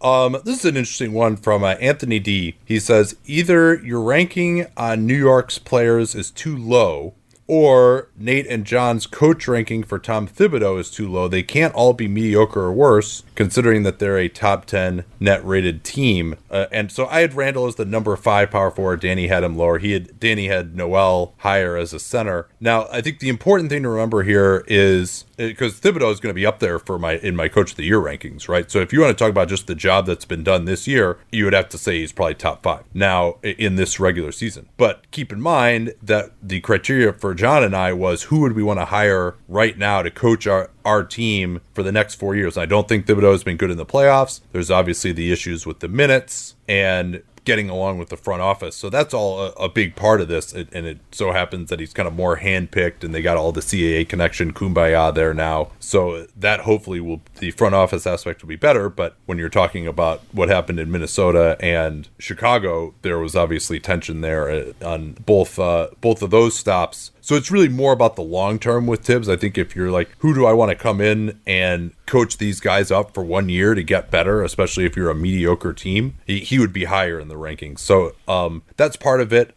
And the other part is that this team has a lot of good depth, and so that and they play good defense. They don't really have any defensive liabilities out there who play either, and so uh, I think this is something that comes up a lot. Some with the Pacers as well. When we were lower on Sabonis, they're like, "Hey, they got Sabonis. Like he must be really awesome. They're the number four seed in the East." It's like, well, no, it's actually there's they have a lot of other good players who are helping out too, uh, and so that's part of it, particularly defensively. Yeah, that's definitely true. And we can do this one from uh, Daco Carter. In what ways can his New York Knicks improve or upgrade next year? And I brought this up a little bit in the hopeful part, but one is potentially starting Immanuel Quickley or getting another point guard who also makes sense with the Randle Barrett duo. And that could potentially be Conley. It could be Dinwiddie's kind of interesting, depending on how they want to structure it. But then adding more depth on the wing, you know, at the kind of the two, three spots and getting players who can shoot and ideally can defend enough. Think they have the defensive foundation. So to me, using resources they have cap space they have other things to go after players in in those molds whether that's i don't know if it's gary trent or if it's it'd be interesting to see if they go after like will barton or danny green but basically there are a lot of players who can improve their spacing. Like it's it's and they can get 48 good minutes at center. I mean mitchell robinson pretty decent chance that he's a part of that. They could also trade him but whether that's re-signing nerlens or going after somebody else i mean they they did a really nice job this offseason identifying centers that fit with what Tibbs wanted to do. And there aren't an infinite number of those players, but there are enough that the Knicks should be able to make it happen, especially because they have a ton of cap space. So if they if they wanted to get as good as they could next year, this would be my formula. Sign Kyle Lowry in free agency. Uh, yes, he's old, but also just a great fit with what they want to do. They've because they've also got Barrett, who they still want to develop. They've got Randle to do some initiation. So I don't know that they need like a ball dominant pick and roll point guard, but Lowry will fit right in, obviously, with what Tibbs wants to do defensively. He can shoot off the ball. They got 50 million in cap space. They got plenty of money to sign him to like a big, you know, two years, 60 million or something for Kyle Lowry. And then I would try to make a trade with the rest of my cap space, not send anything back for Miles Turner, who would be an unbelievable fit both in Tibbs' system, protecting the rim. Uh, maybe uh, Mitchell Robinson could be part of that deal going back. They also have a bunch of draft picks from, from the Dallas. Mavericks. Yeah. yeah, yeah. So uh, you know maybe it wouldn't have to be that much, but they could do a lopsided trade in terms of salary, which I'm sure the the Pacers might appreciate, and then he could help space the floor. So now trading uh, Nerlens Noel spacing for Miles Turner and Elfrid Payton's for Kyle Lowry, and now you got all this room for Randle to work and his ISO game. Like he hasn't really been able to bull his way to the rim nearly as much. He's been relying a lot on that step back, but now you throw in the step back and the ability to blow by guys with some spacing or bully guys into the rim. And I think this you could be looking all of a sudden at an above average offensive team and a team that's still going to be at the top of the league in defense. And now you're cooking with something to get, you know, be like a real home court advantage type of team in the East, even if maybe not a, a contender for the East Championship. So that would be my formula. Uh, I know I went long on that one. So let's uh, move on to the Orlando Magic 18 and 41, 1 and 9 since the last 15 and 60, negative 7.6 net rating, 29th on offense, 22nd on defense. That's starting to fall a, a little bit. Uh, they project for tied for 14th, 22 wins in the East. And I think we should start here with the news that Steve Clifford has tested positive for the coronavirus. He remains asymptomatic. He said that he, he tested positive about a week after getting the second dose of the vaccine. So his immunity wouldn't have kicked in fully, but certainly you would expect it to be pretty good. Now, I mean, part of the vaccine is it does it helps you not get the virus to be sure, but it also reduces your symptoms and chance of hospitalization. I mean, that's where it's really unbelievable. Uh, and part of why there's so much of an, of an issue of COVID, if is because you might have like really bad health consequences from it, especially if you're older. And so hopefully he will avoid those. Apparently he's still asymptomatic, but and he's just going to have to get tested. And then when he doesn't test positive anymore, uh, he'll be able to return. But uh, so so that's uh, uh hopefully he's going to be fine in part because he's partially vaccinated already. Let's get to some of these questions here though. Let's start with this one uh, from the Discord. Uh, June Bugokan. That is, I'm sure, a complete butchering. I'm sorry about that.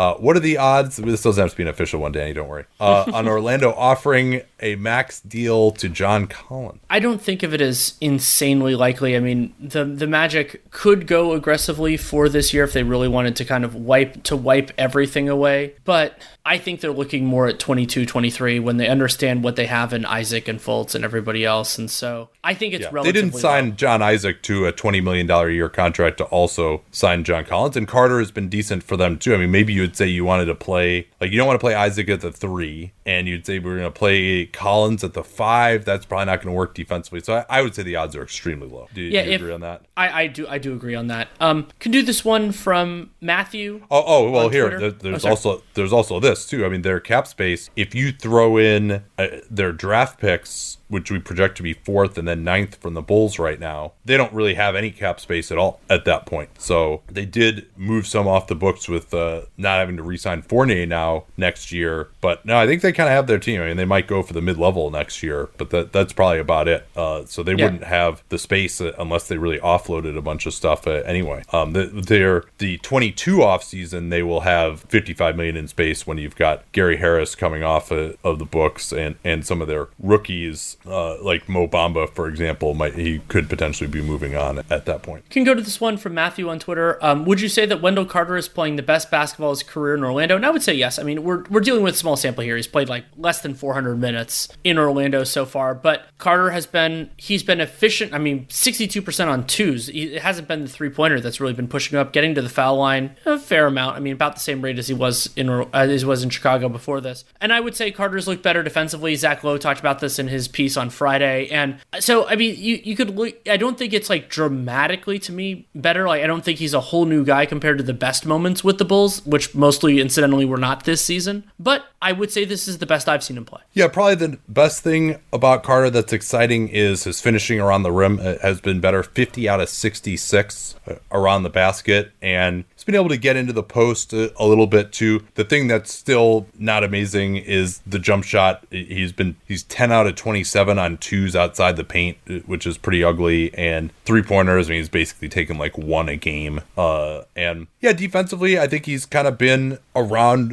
He's at least been able to stay out of foul trouble a bit more. He's just playing a little bit more aggressively. That was a, a big problem for him in Chicago towards the end. Was he just didn't? He was kind of floating out there. He seemed to have lost confidence a little bit. I think it's been good for him to get out here where he's just gonna knows that he's gonna play. Uh, so uh, is he gonna be? Yeah, let's uh, let's ex- uh, extend this guy. Let's get really excited about him as our starting center. I, I wouldn't go that far, but I think he's shown that he can at least be a decent starting center. I, I wouldn't want to give him more than, you know, something in that kind of that same type of range, which as a first round pick as high as he was, he probably wouldn't take, but that same kind of young center type of range of like the Thomas Bryant, Jakob Poeltl, Ivica Zubac type of contract. You know, I think that seems like the sort of guy that he's headed towards being maybe. Uh, obviously there's a, a range between those guys. Let's see. Oh, okay. So from at Zane BH, uh, if come draft night the Magic are up and they have Suggs of Gonzaga as the best available prospect, should they draft him even though they already have two point guard prospects on the roster? Yes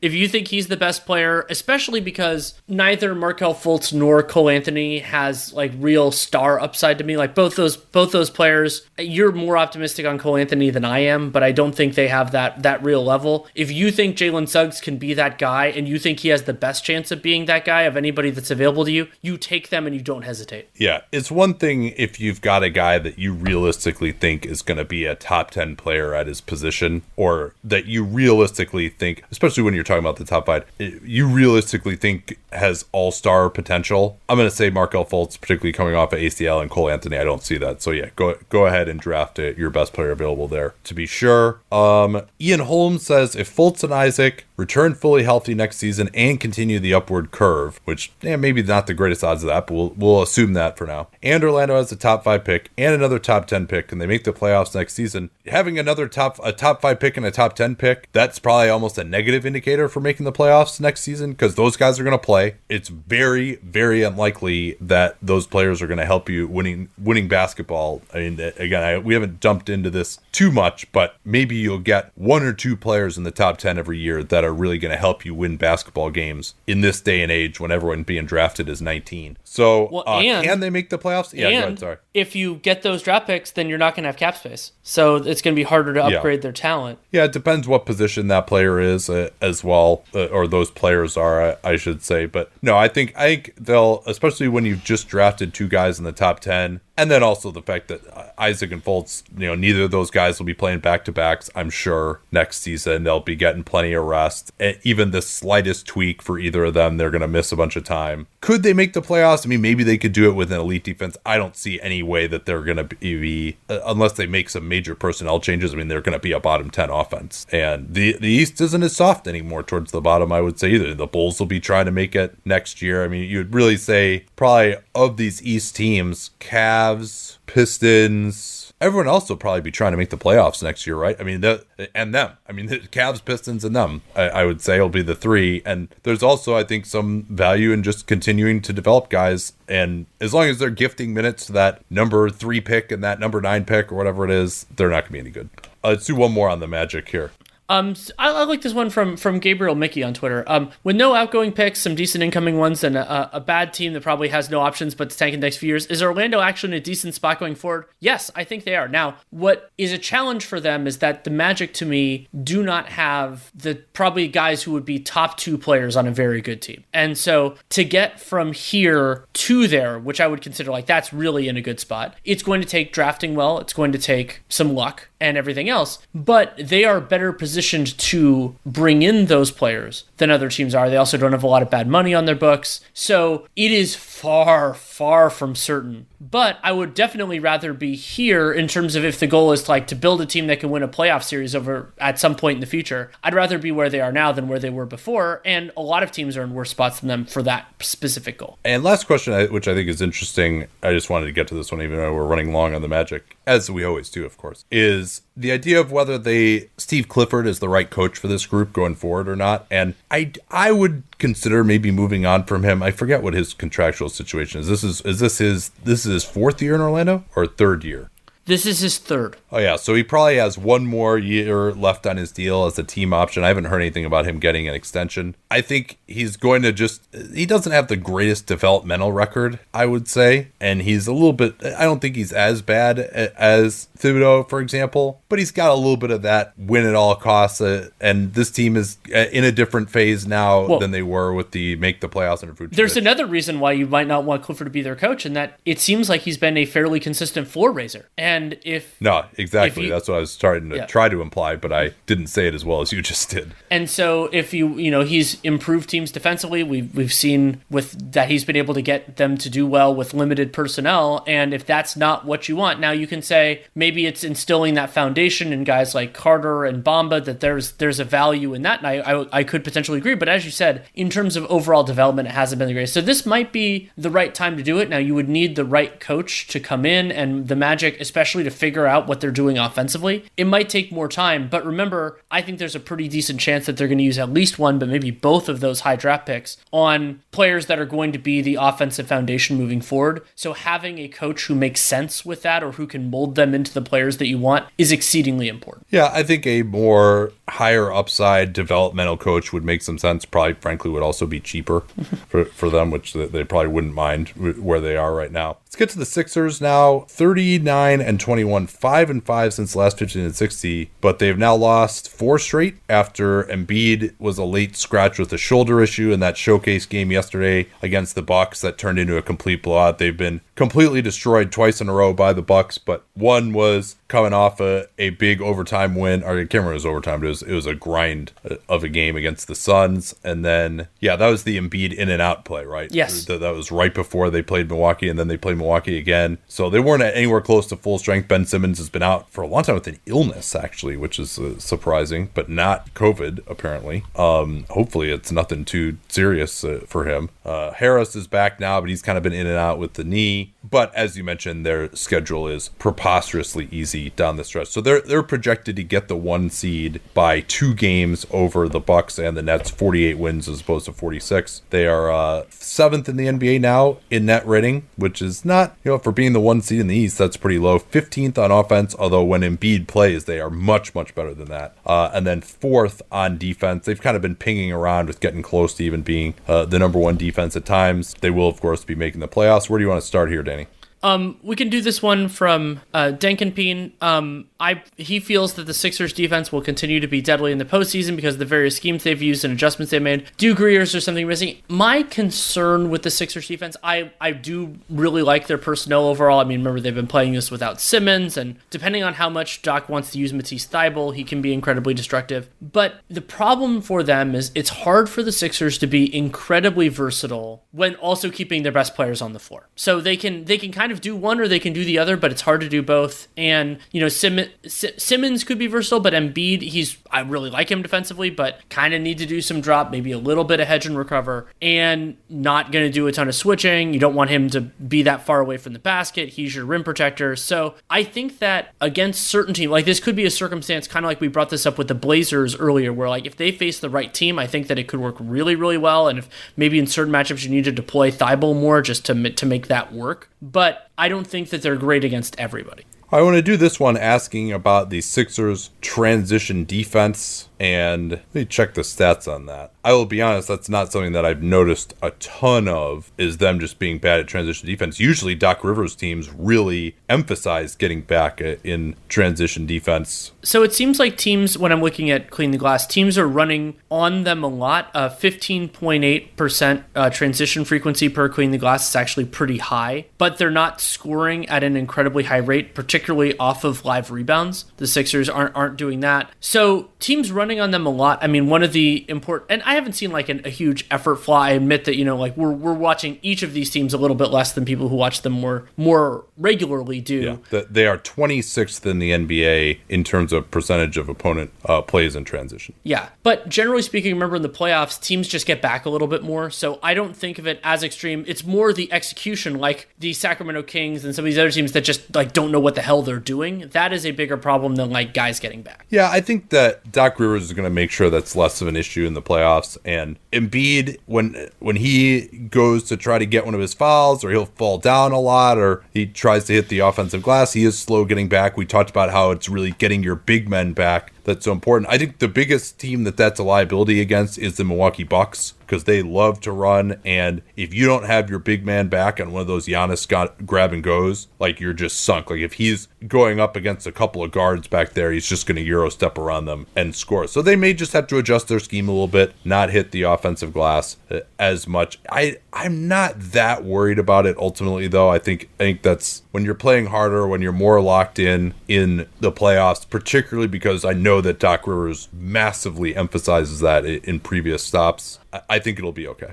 This one from Chadius Young. Um, would a trade of Kyrie for Ben Simmons make both teams better? And I don't love Simmons' fit on the Nets, mostly because they have other players who you would rather have the ball in their hands. Yeah. And well, well, he could just be the role man for. He them. could. I think that's what. And he's be. and his defensive versatility core. But then that means you're probably. I mean, then what are you going to do with Claxton and some of these other ones, Like you're, he's replacing a couple of different things, and the the transition impetus. I think in certain ways would help them, but like Kyrie gives, the, I think Kyrie takes less off the table in certain ways, and and I think that you can kind of bridge those gaps. You wouldn't have the two, you know, two good offensive players on the floor at all times. But I do think Kyrie on the Sixers, like I think that his fit with Embiid is better than Simmons, even though they would be lacking some defensive oomph that would be useful. Like you don't need to restructure the team a little. Yeah, Kyrie is way better than Simmons, but he's older and he's less healthy, and I do think that th- there's some thought that he's a, a better fit. But also, if you're talking about a Nets team going forward here, having all three of those guys so that none of them has to do too much in the regular season is is kind of nice and just having the amount of spacing that the Nets do around those three guys is pretty incredible so uh interesting thought I, I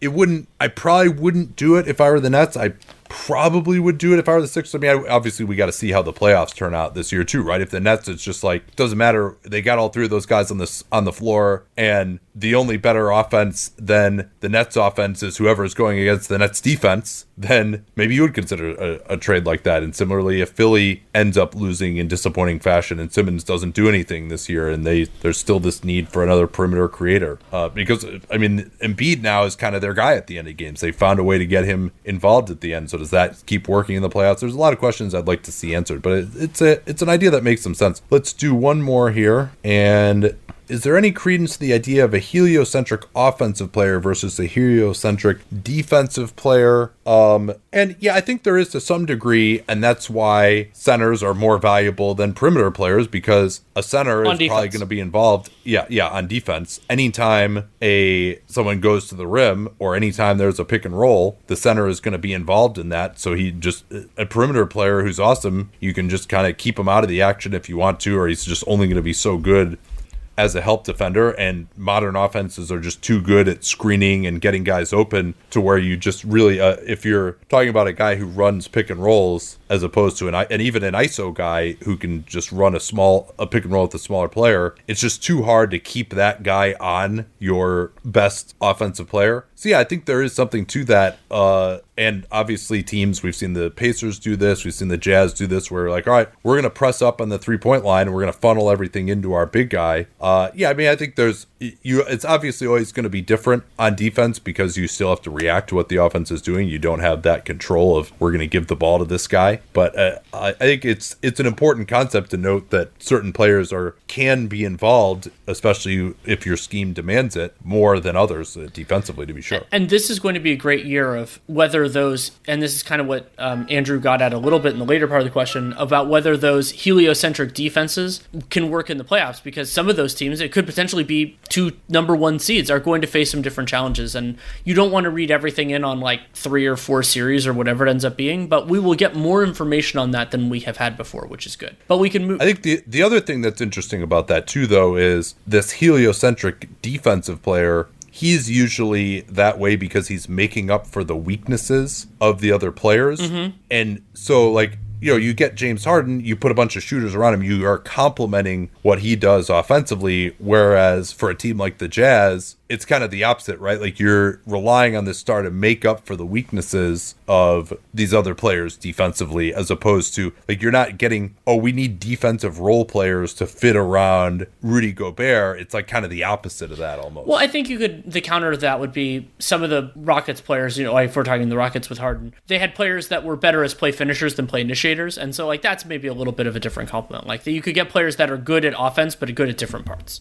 Yeah, no, that's a that's a, a worthwhile distinction there. Let's get to the Raps. Raptors are 25 and 34, 6 and 5 since last 15 and 60. Still have a positive net rating. No team is underperforming their point differential more than the Raptors right now per cleaning the glass. Um, they're 15th in net rating, 13th in offense, 14th in defense, and still 538 projects them to finish with 31 wins, which would be 11th in the Eastern Conference. It would be one game behind the Wizards for that vaunted 10 spot to get in the play in. 14% chance of making the playoffs per ELO, or per Raptor, 5% per ELO. And we could start with this one from um, from Shock from Shaq. Um, a lot of the fan base is divided on Fred VanVleet, the player. One side believes he's a great player that could be second or third best on a championship roster. Another believes he's wildly inconsistent, has bad shot selection. What camp do you fall in? And for me, the challenge with Van VanVleet is that I don't trust him to be the lead guy in a successful offense and he can be a valuable defender, especially in a team concept. I think that he was in their 2019 championship team, but as I don't think that that profiles as the second best player in a championship team. Maybe you can be the third if the one and two are really good, but I think that VanVleet makes good and great teams better. But you need to have everybody, all of your other ducks in a row above him for him to be even close to maximum value. Yeah, you and I both had VanVleet kind of in the 15 to 20 range among point guards, and yeah, he is a very nice fit, but he was a, a better fit when he was making $10 million a year and starting the second half, but not the first half uh, in the NBA Finals than now because he does have these weaknesses of not being a, a great pick and roll player, uh, and particularly his scoring inside the arc is not great. I'm not as worried about his shot selection, or something that came up in the question because this Raptors team doesn't have a ton of great shot creators, and when you shoot pretty much exclusively from the outside and you're not good at getting to the rim or the foul line,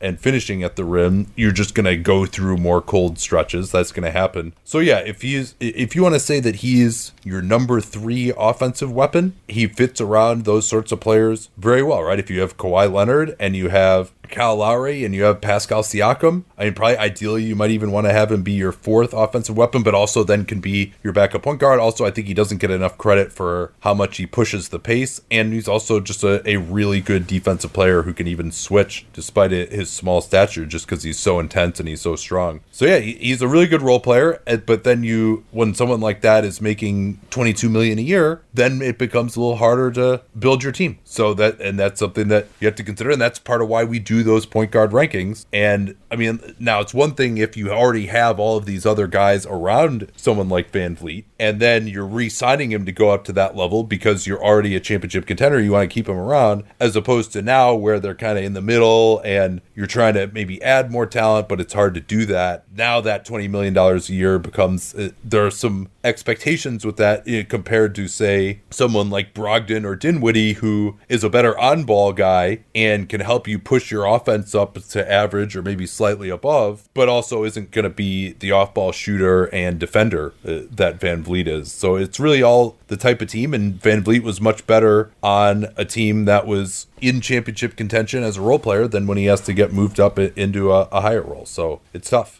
And I think that leads into this question from Ovo Karen, um, who believes that the Raptors have everything but a number one option. I think that is a reasonable assessment of where they are. If the goal is to find a player who can be that number one option, how should they approach the rest of the season, draft, and offseason? And it is a daunting proposition because, especially when you consider Toronto probably not going to get that player through free agency. And yes, it is true that they acquired a player like that through a trade before, but that trade was anomalous for a bunch of different reasons.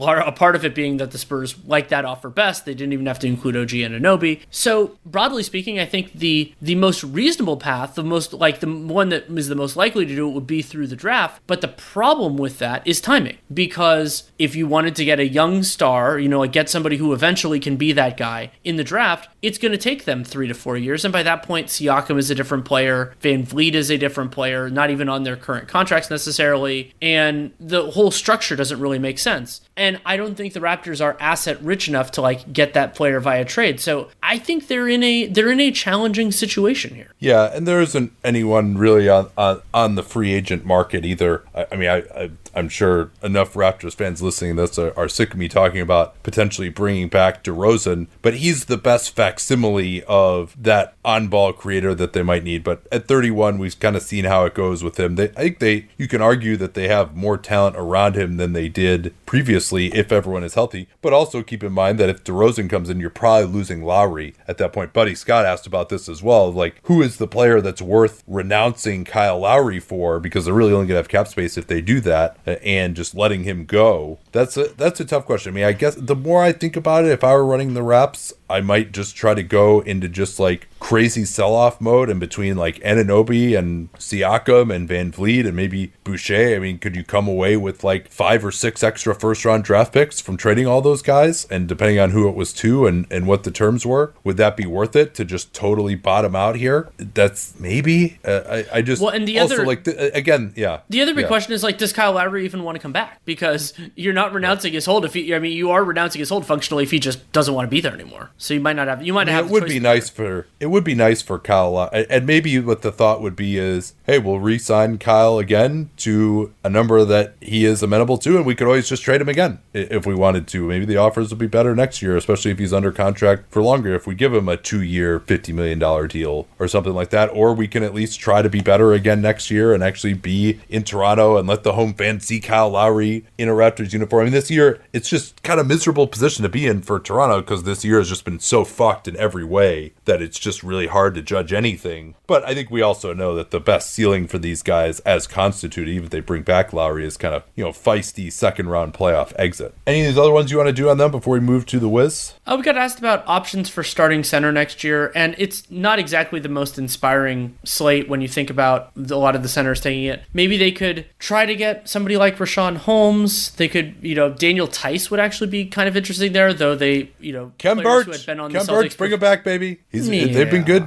to some degree with him out there. I mean, I, obviously not having him having him be the starter is a little uh, little rich, but he, I mean, he But at yeah, least I would mean- give him quality backup play for cheap. And I also the Rap the Raptors are going to you know they're going to have to sell whoever that center option is that they're going to be trying to be competitive because let's say Richaun Holmes is comparing this is going to be a weird one but let's say he's comparing Toronto and Charlotte I think there's more of a chance that Toronto tears it down than Charlotte does so if he's committing let's say two or three years to the franchise I mean even though I would say the Raptors are better run and all of that if they're gonna you know if there's a chance that you're going to be the center and you're going to have a lot of those players gone Charlotte's going to keep their team together for another couple years. Yeah, I mean, I think Holmes, given how little he's made in his career, will just take whatever the highest contract is, unless it's Reasonable. very, very close. Uh, I would think. All right, well, there's another team, Danny, that is absolutely molten right now. The 26 and 33 Washington Wizards, nine and two since the last 15 and 60. They have won seven straight and nine out of 10 to move to a mere seven games under 500. If the season ended today, the Washington Wizards would be in the coveted by Ted Leonsis 10th seed and the rest of their fundamentals 23rd in net rating negative 3.0 24th on offense. Still the defense has been driving a lot of their improvement lately up to 15th overall in defense and they have really been protecting the rim a lot. Some of that is skewed by the fact that just their park effects in terms of where whoever logs the, the shot locations in their arena logs more shots as being just outside the paint floaters than in the paint but uh, they're allowing a very low percentage at the rim and still means something that they are preventing shots at the rim even if those numbers are a little bit skewed uh, and they project to get the 10th seed now per 538 despite being like really low however Still worth noting, getting the 10th seed doesn't do a ton for you. That's only 10% chance of the playoffs in Raptor and 13% ELO. A lot of the questions relate to Russell Westbrook. I can use the Dominic Mayo one. Is uh, when, do you think Russell Westbrook is having an underrated season, averaging good numbers? And remember, I love. I went to college with Russell Westbrook, advocated for for MVP, MVP, but the answer is no. I, I think that he's count. He has ca- unbelievable counting stats, but yeah, okay, he's averaging 22 points, 11 rebounds, and 10 and 11 assists a game, but He's shooting 44% from the field. He's taking 19 shots per game. He's turning it over 5 times a game. And the most important thing is that the the Wizards offense is not good when he's on the floor. Now, it's been worse than expected with Beal, and you can make an argument that the like you you called it the Ish Smith lineups where he plays with Ish Smith, Ish Smith or Ho Neto that those are really problematic. But even in if you take out so this is something I looked at with Clean the Glass. If you take out the minutes that he played with either Ish or Neto, even including so this is Russ Westbrook on those two guys off any other combination. So a lot of this includes Bradley Beal, 107 offensive rating. That's the 20th percentile in the entire league. And Westbrook, he can't be he he's not that engine anymore, and he's not the engine for effe- efficient individual scoring, and he's he hasn't been the engine for it. And just is the case for him two years ago when he played with Paul George. When you take away the second star, the team's offense has gone off a cliff. Now both those teams, you could argue, oh, they had limited offensive personnel, and those guys were out that that OKC team, you know, Terrance Ferguson, a lot of other guys. But if Russell Westbrook is an above average point guard, if he's even like a capable starting point guard, he should be able to elevate teams like he did earlier in his career. Yeah, and I've said I think if he could get his usage down into the low 20s, it's just it's impossible to have that efficiency even with the quote unquote Terry's been on recently 7 points in true shooting below the league average and 31% usage. I mean, that's just it's not acceptable, right? Like it's just so hard to overcome that. Westbrook is also he's a really interesting player. I, I looked at this briefly a, a couple days ago in terms of the way that those kind of you could call them the all-in-one models think about player values, and it makes complete sense that Russell Westbrook would be somebody who really challenges those because of his incredible his incredible counting stats and everything else. But so I'll, I'll, I'll walk through it briefly. So if you go to real to, to ESPN's RPM, Westbrook is he's 21st among point guards, and he's only a slight negative in defense, and then in offense he's plus 1.81, which is 16th in the league. But then if you go to Raptor, Westbrook is a negative on both ends of the floor. He's more negative on defense than he is on offense. And then if you go to EPM estimated plus minus, Westbrook is a slight positive on offense and a slight negative on defense. So it's interesting that all three of them see him, I would say, significantly differently. I cracked up because we got questions um, on from from kind of both sides of the Scott Brooks equilibrium. So you had one that was basically like, well, is it is is it like the incompetence of the Wiz with Beal off the court? Is that due to Russell Westbrook as a player, or due to Brooks insisting on playing him with zero spacing? And somebody else saying, is Scott Brooks doing a good coaching job, or or just like kind of lacking a talent? And I think overall, I mean, first of all, this comes up in the Russell Westbrook thing. For the whole, like the Wizards have the number twenty three net rating. They they are fifteenth in defense, which is which is far better than I would have anticipated with their talent. But I, I think that in overall, I think that Brooks has done, you know, he's done an okay job overall, but I don't think he's done this unbelievable thing. Other and they've been better during this recent stretch, but the whole year counts. So I've not liked, you know, I think the the lineups that he has played at different times in the year, I was frustrated early on when they weren't playing Avdija more, when I thought he was better defensively and a little bit of Bonga, though his offensive limitations are there. And it's been better recently, but I I'm not sold on Scott on Scott Brooks being an NBA caliber coach. Yeah, more uh, on uh, yeah, I mean NBA caliber, I don't know. Like he's not like if he were if he Jim were a Boylan coaching free if he were a coaching free agent right now, I would hire somebody else and not him. Yeah, that's true. I, I think, but it would be hilarious if they make this run to the tenth seed or even somehow get into the eighth seed and end up bringing him back. Uh, Sam Staubert says uh, Westbrook has been an incredible playmaker for them, scoring, rebounding, and tone setting. Seems to be completely overlooked by an ex- obsession with his bad jump shot. How is he less valuable than a $20 million player according to your point guard rankings? So we've talked about him quite a bit, and I know you went on a long soliloquy about him already. But number one, it's just you have a massive hard ceiling on your offense when it's not just the bad jump shot, it's just the overall inefficiency. And that part of that is that he's shooting 60% from the free throw line or 66% from the free throw line. Uh, and part of it is that he not only that his jump shot is bad, but he takes it a, a ton as well. And so you're just, even if you look at the way they've been doing it, they've been doing it more defensively on this run. Also, they've had a very, very light schedule during this period uh, as well. So the whole whole year counts. And then you look at when you're talking about him fitting in on other teams, your offense is Russell Westbrook when he plays. And so if you have a more efficient offensive creator, he just doesn't really fit with that guy. In some ways, Beal, who is can work off ball a lot more and is also will take a lot of mid rangers, which don't really require a ton of spacing, is an ideal partner for him. But there aren't a lot of Bradley Bradley Beals out there either. And hey, guess what? The Washington Wizards are 24th in offense this year, and they have Bradley Beal. And I wouldn't say that the rest of their team is like so bad. Certainly, Bertans' struggles are for a lot of the year were not anticipated. But it's when you think of how many teams he would fit on, there just aren't that many of them. And even on the teams that he does fit on, you got quite a ceiling on your offense because he's using so many possessions so inefficiently. Like the math just doesn't work out. And on the math not working out point, I think that it's it's useful to work through the math on this just very briefly from Samuel's question. He brought up like Russell Westbrook shooting the same percentage on field goal percentage than uh, compared to Trae Young. That's true. Russell Westbrook is shooting 44% from the field. Trae Young is shooting 43. However, Trae Young is shooting more three pointers than Russell Westbrook. He also makes them more. He's shooting fewer twos, which both of them make less, and he's getting to the free throw line more, and he's making more of those free throws. So yes, they're like that. It is it is great for you to show a demonstration of why field goal percentage is a bad way of measuring whether a player is an efficient offensive like an efficient offensive score. Because if that is if, if that is what you're going at, kudos, congratulations, you did a great job of explaining it. Some of the potential trade options for Bradley Beal next season. Uh, I mean, the, the, the Warriors are out there. Obviously, James Wiseman's star has fallen considerably with a, a mediocre rookie year and the injury so much of that depends on that where that Wolves pick falls, or whether they now have it unprotected for next year, and whether that uh, appeals to teams. Um, other than that, I mean, I think it, Miami uh, has uh, there's some potential there. Maybe it could be. Other than that, you're kind of there aren't really that many awesome assets around for good teams. Like a team like the Mavericks, for example, just doesn't really have much to trade. So among teams that are actually trying to be good um, next year, what about the Pelicans? Yeah.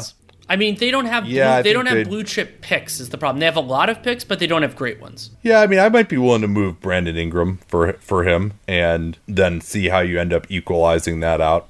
But Beal, I mean, he can be a free agent in 2022, so you damn well, uh, damn well better be somewhere that he wants to stay. Potentially, that really complicates it. His value is going to go down. Uh, you would think quite a bit because of there's only one year left and there are only certain teams that he would be interested in. So you're not going to have like some league wide bidding war, I would think, in the end. But hey, I mean, they're going to make the 10th seed this year, probably. So, uh, you know, no reason for Bradley Beal to leave, right? Hey, whatever he wants to do, man. All right, that will do it for today. A marathon 15 and 60 East mailbag. Thanks so much uh, for joining us. I want to tell you all, too, as I mentioned right at the outset of the show, we have a free mailing list that's available. Now go to nateduncanNBA.com slash free and you can sign up for that. You'll get a few things. We're going to put some of our chat transcripts on there. We're going to have daily or not daily, but uh, a free version once a week of our links that Ben does as a complement to the 15 and 60, where he has uh, good articles to read about every team's in there. You can, of course, keep up uh, on all the stuff that we are doing that's available for free. You can also get things like some of the lists we have, our top 20 players list. That's going to be available on this free mailing list, uh, our position rankings as well. So you can get some free stuff and also just keep up with us uh, as well. Keep up on when our NBA casts are, are going to be, the schedules for that. We're going to start doing that regularly again during the playoffs. And speaking of the NBA cast, Clippers Pels, 5 p.m. Pacific. Point Zion. 8 Eastern tomorrow. Point Zion. Yeah, I wonder who they're going to have guard him. That's going to be fascinating. Uh, all right, that will do it for today. And again, that's uh, nateduncanNBA.com slash free. Just put your email address in and you can keep up with everything that's going on and get some free content. You all have heard me talk many times about my wife here on the show. You might recall that she's a yoga teacher, and I wanted to let you know that she is starting her own streaming service called Yoga with Aislinn, A I S L I N N. That's how you spell it. And if you enjoy our meticulous, data oriented approach here on Dunc'd On, either you or a significant other will find this to be the best streaming service there is for yoga. Unlike apparently a lot of teachers, she spends about an hour planning the sequence for each class. Why is that important? Well, it helps you get the most out of every second that you're on the mat, whether it's one of her quick 10 minute refresh classes or one of her super hardcore inversion labs.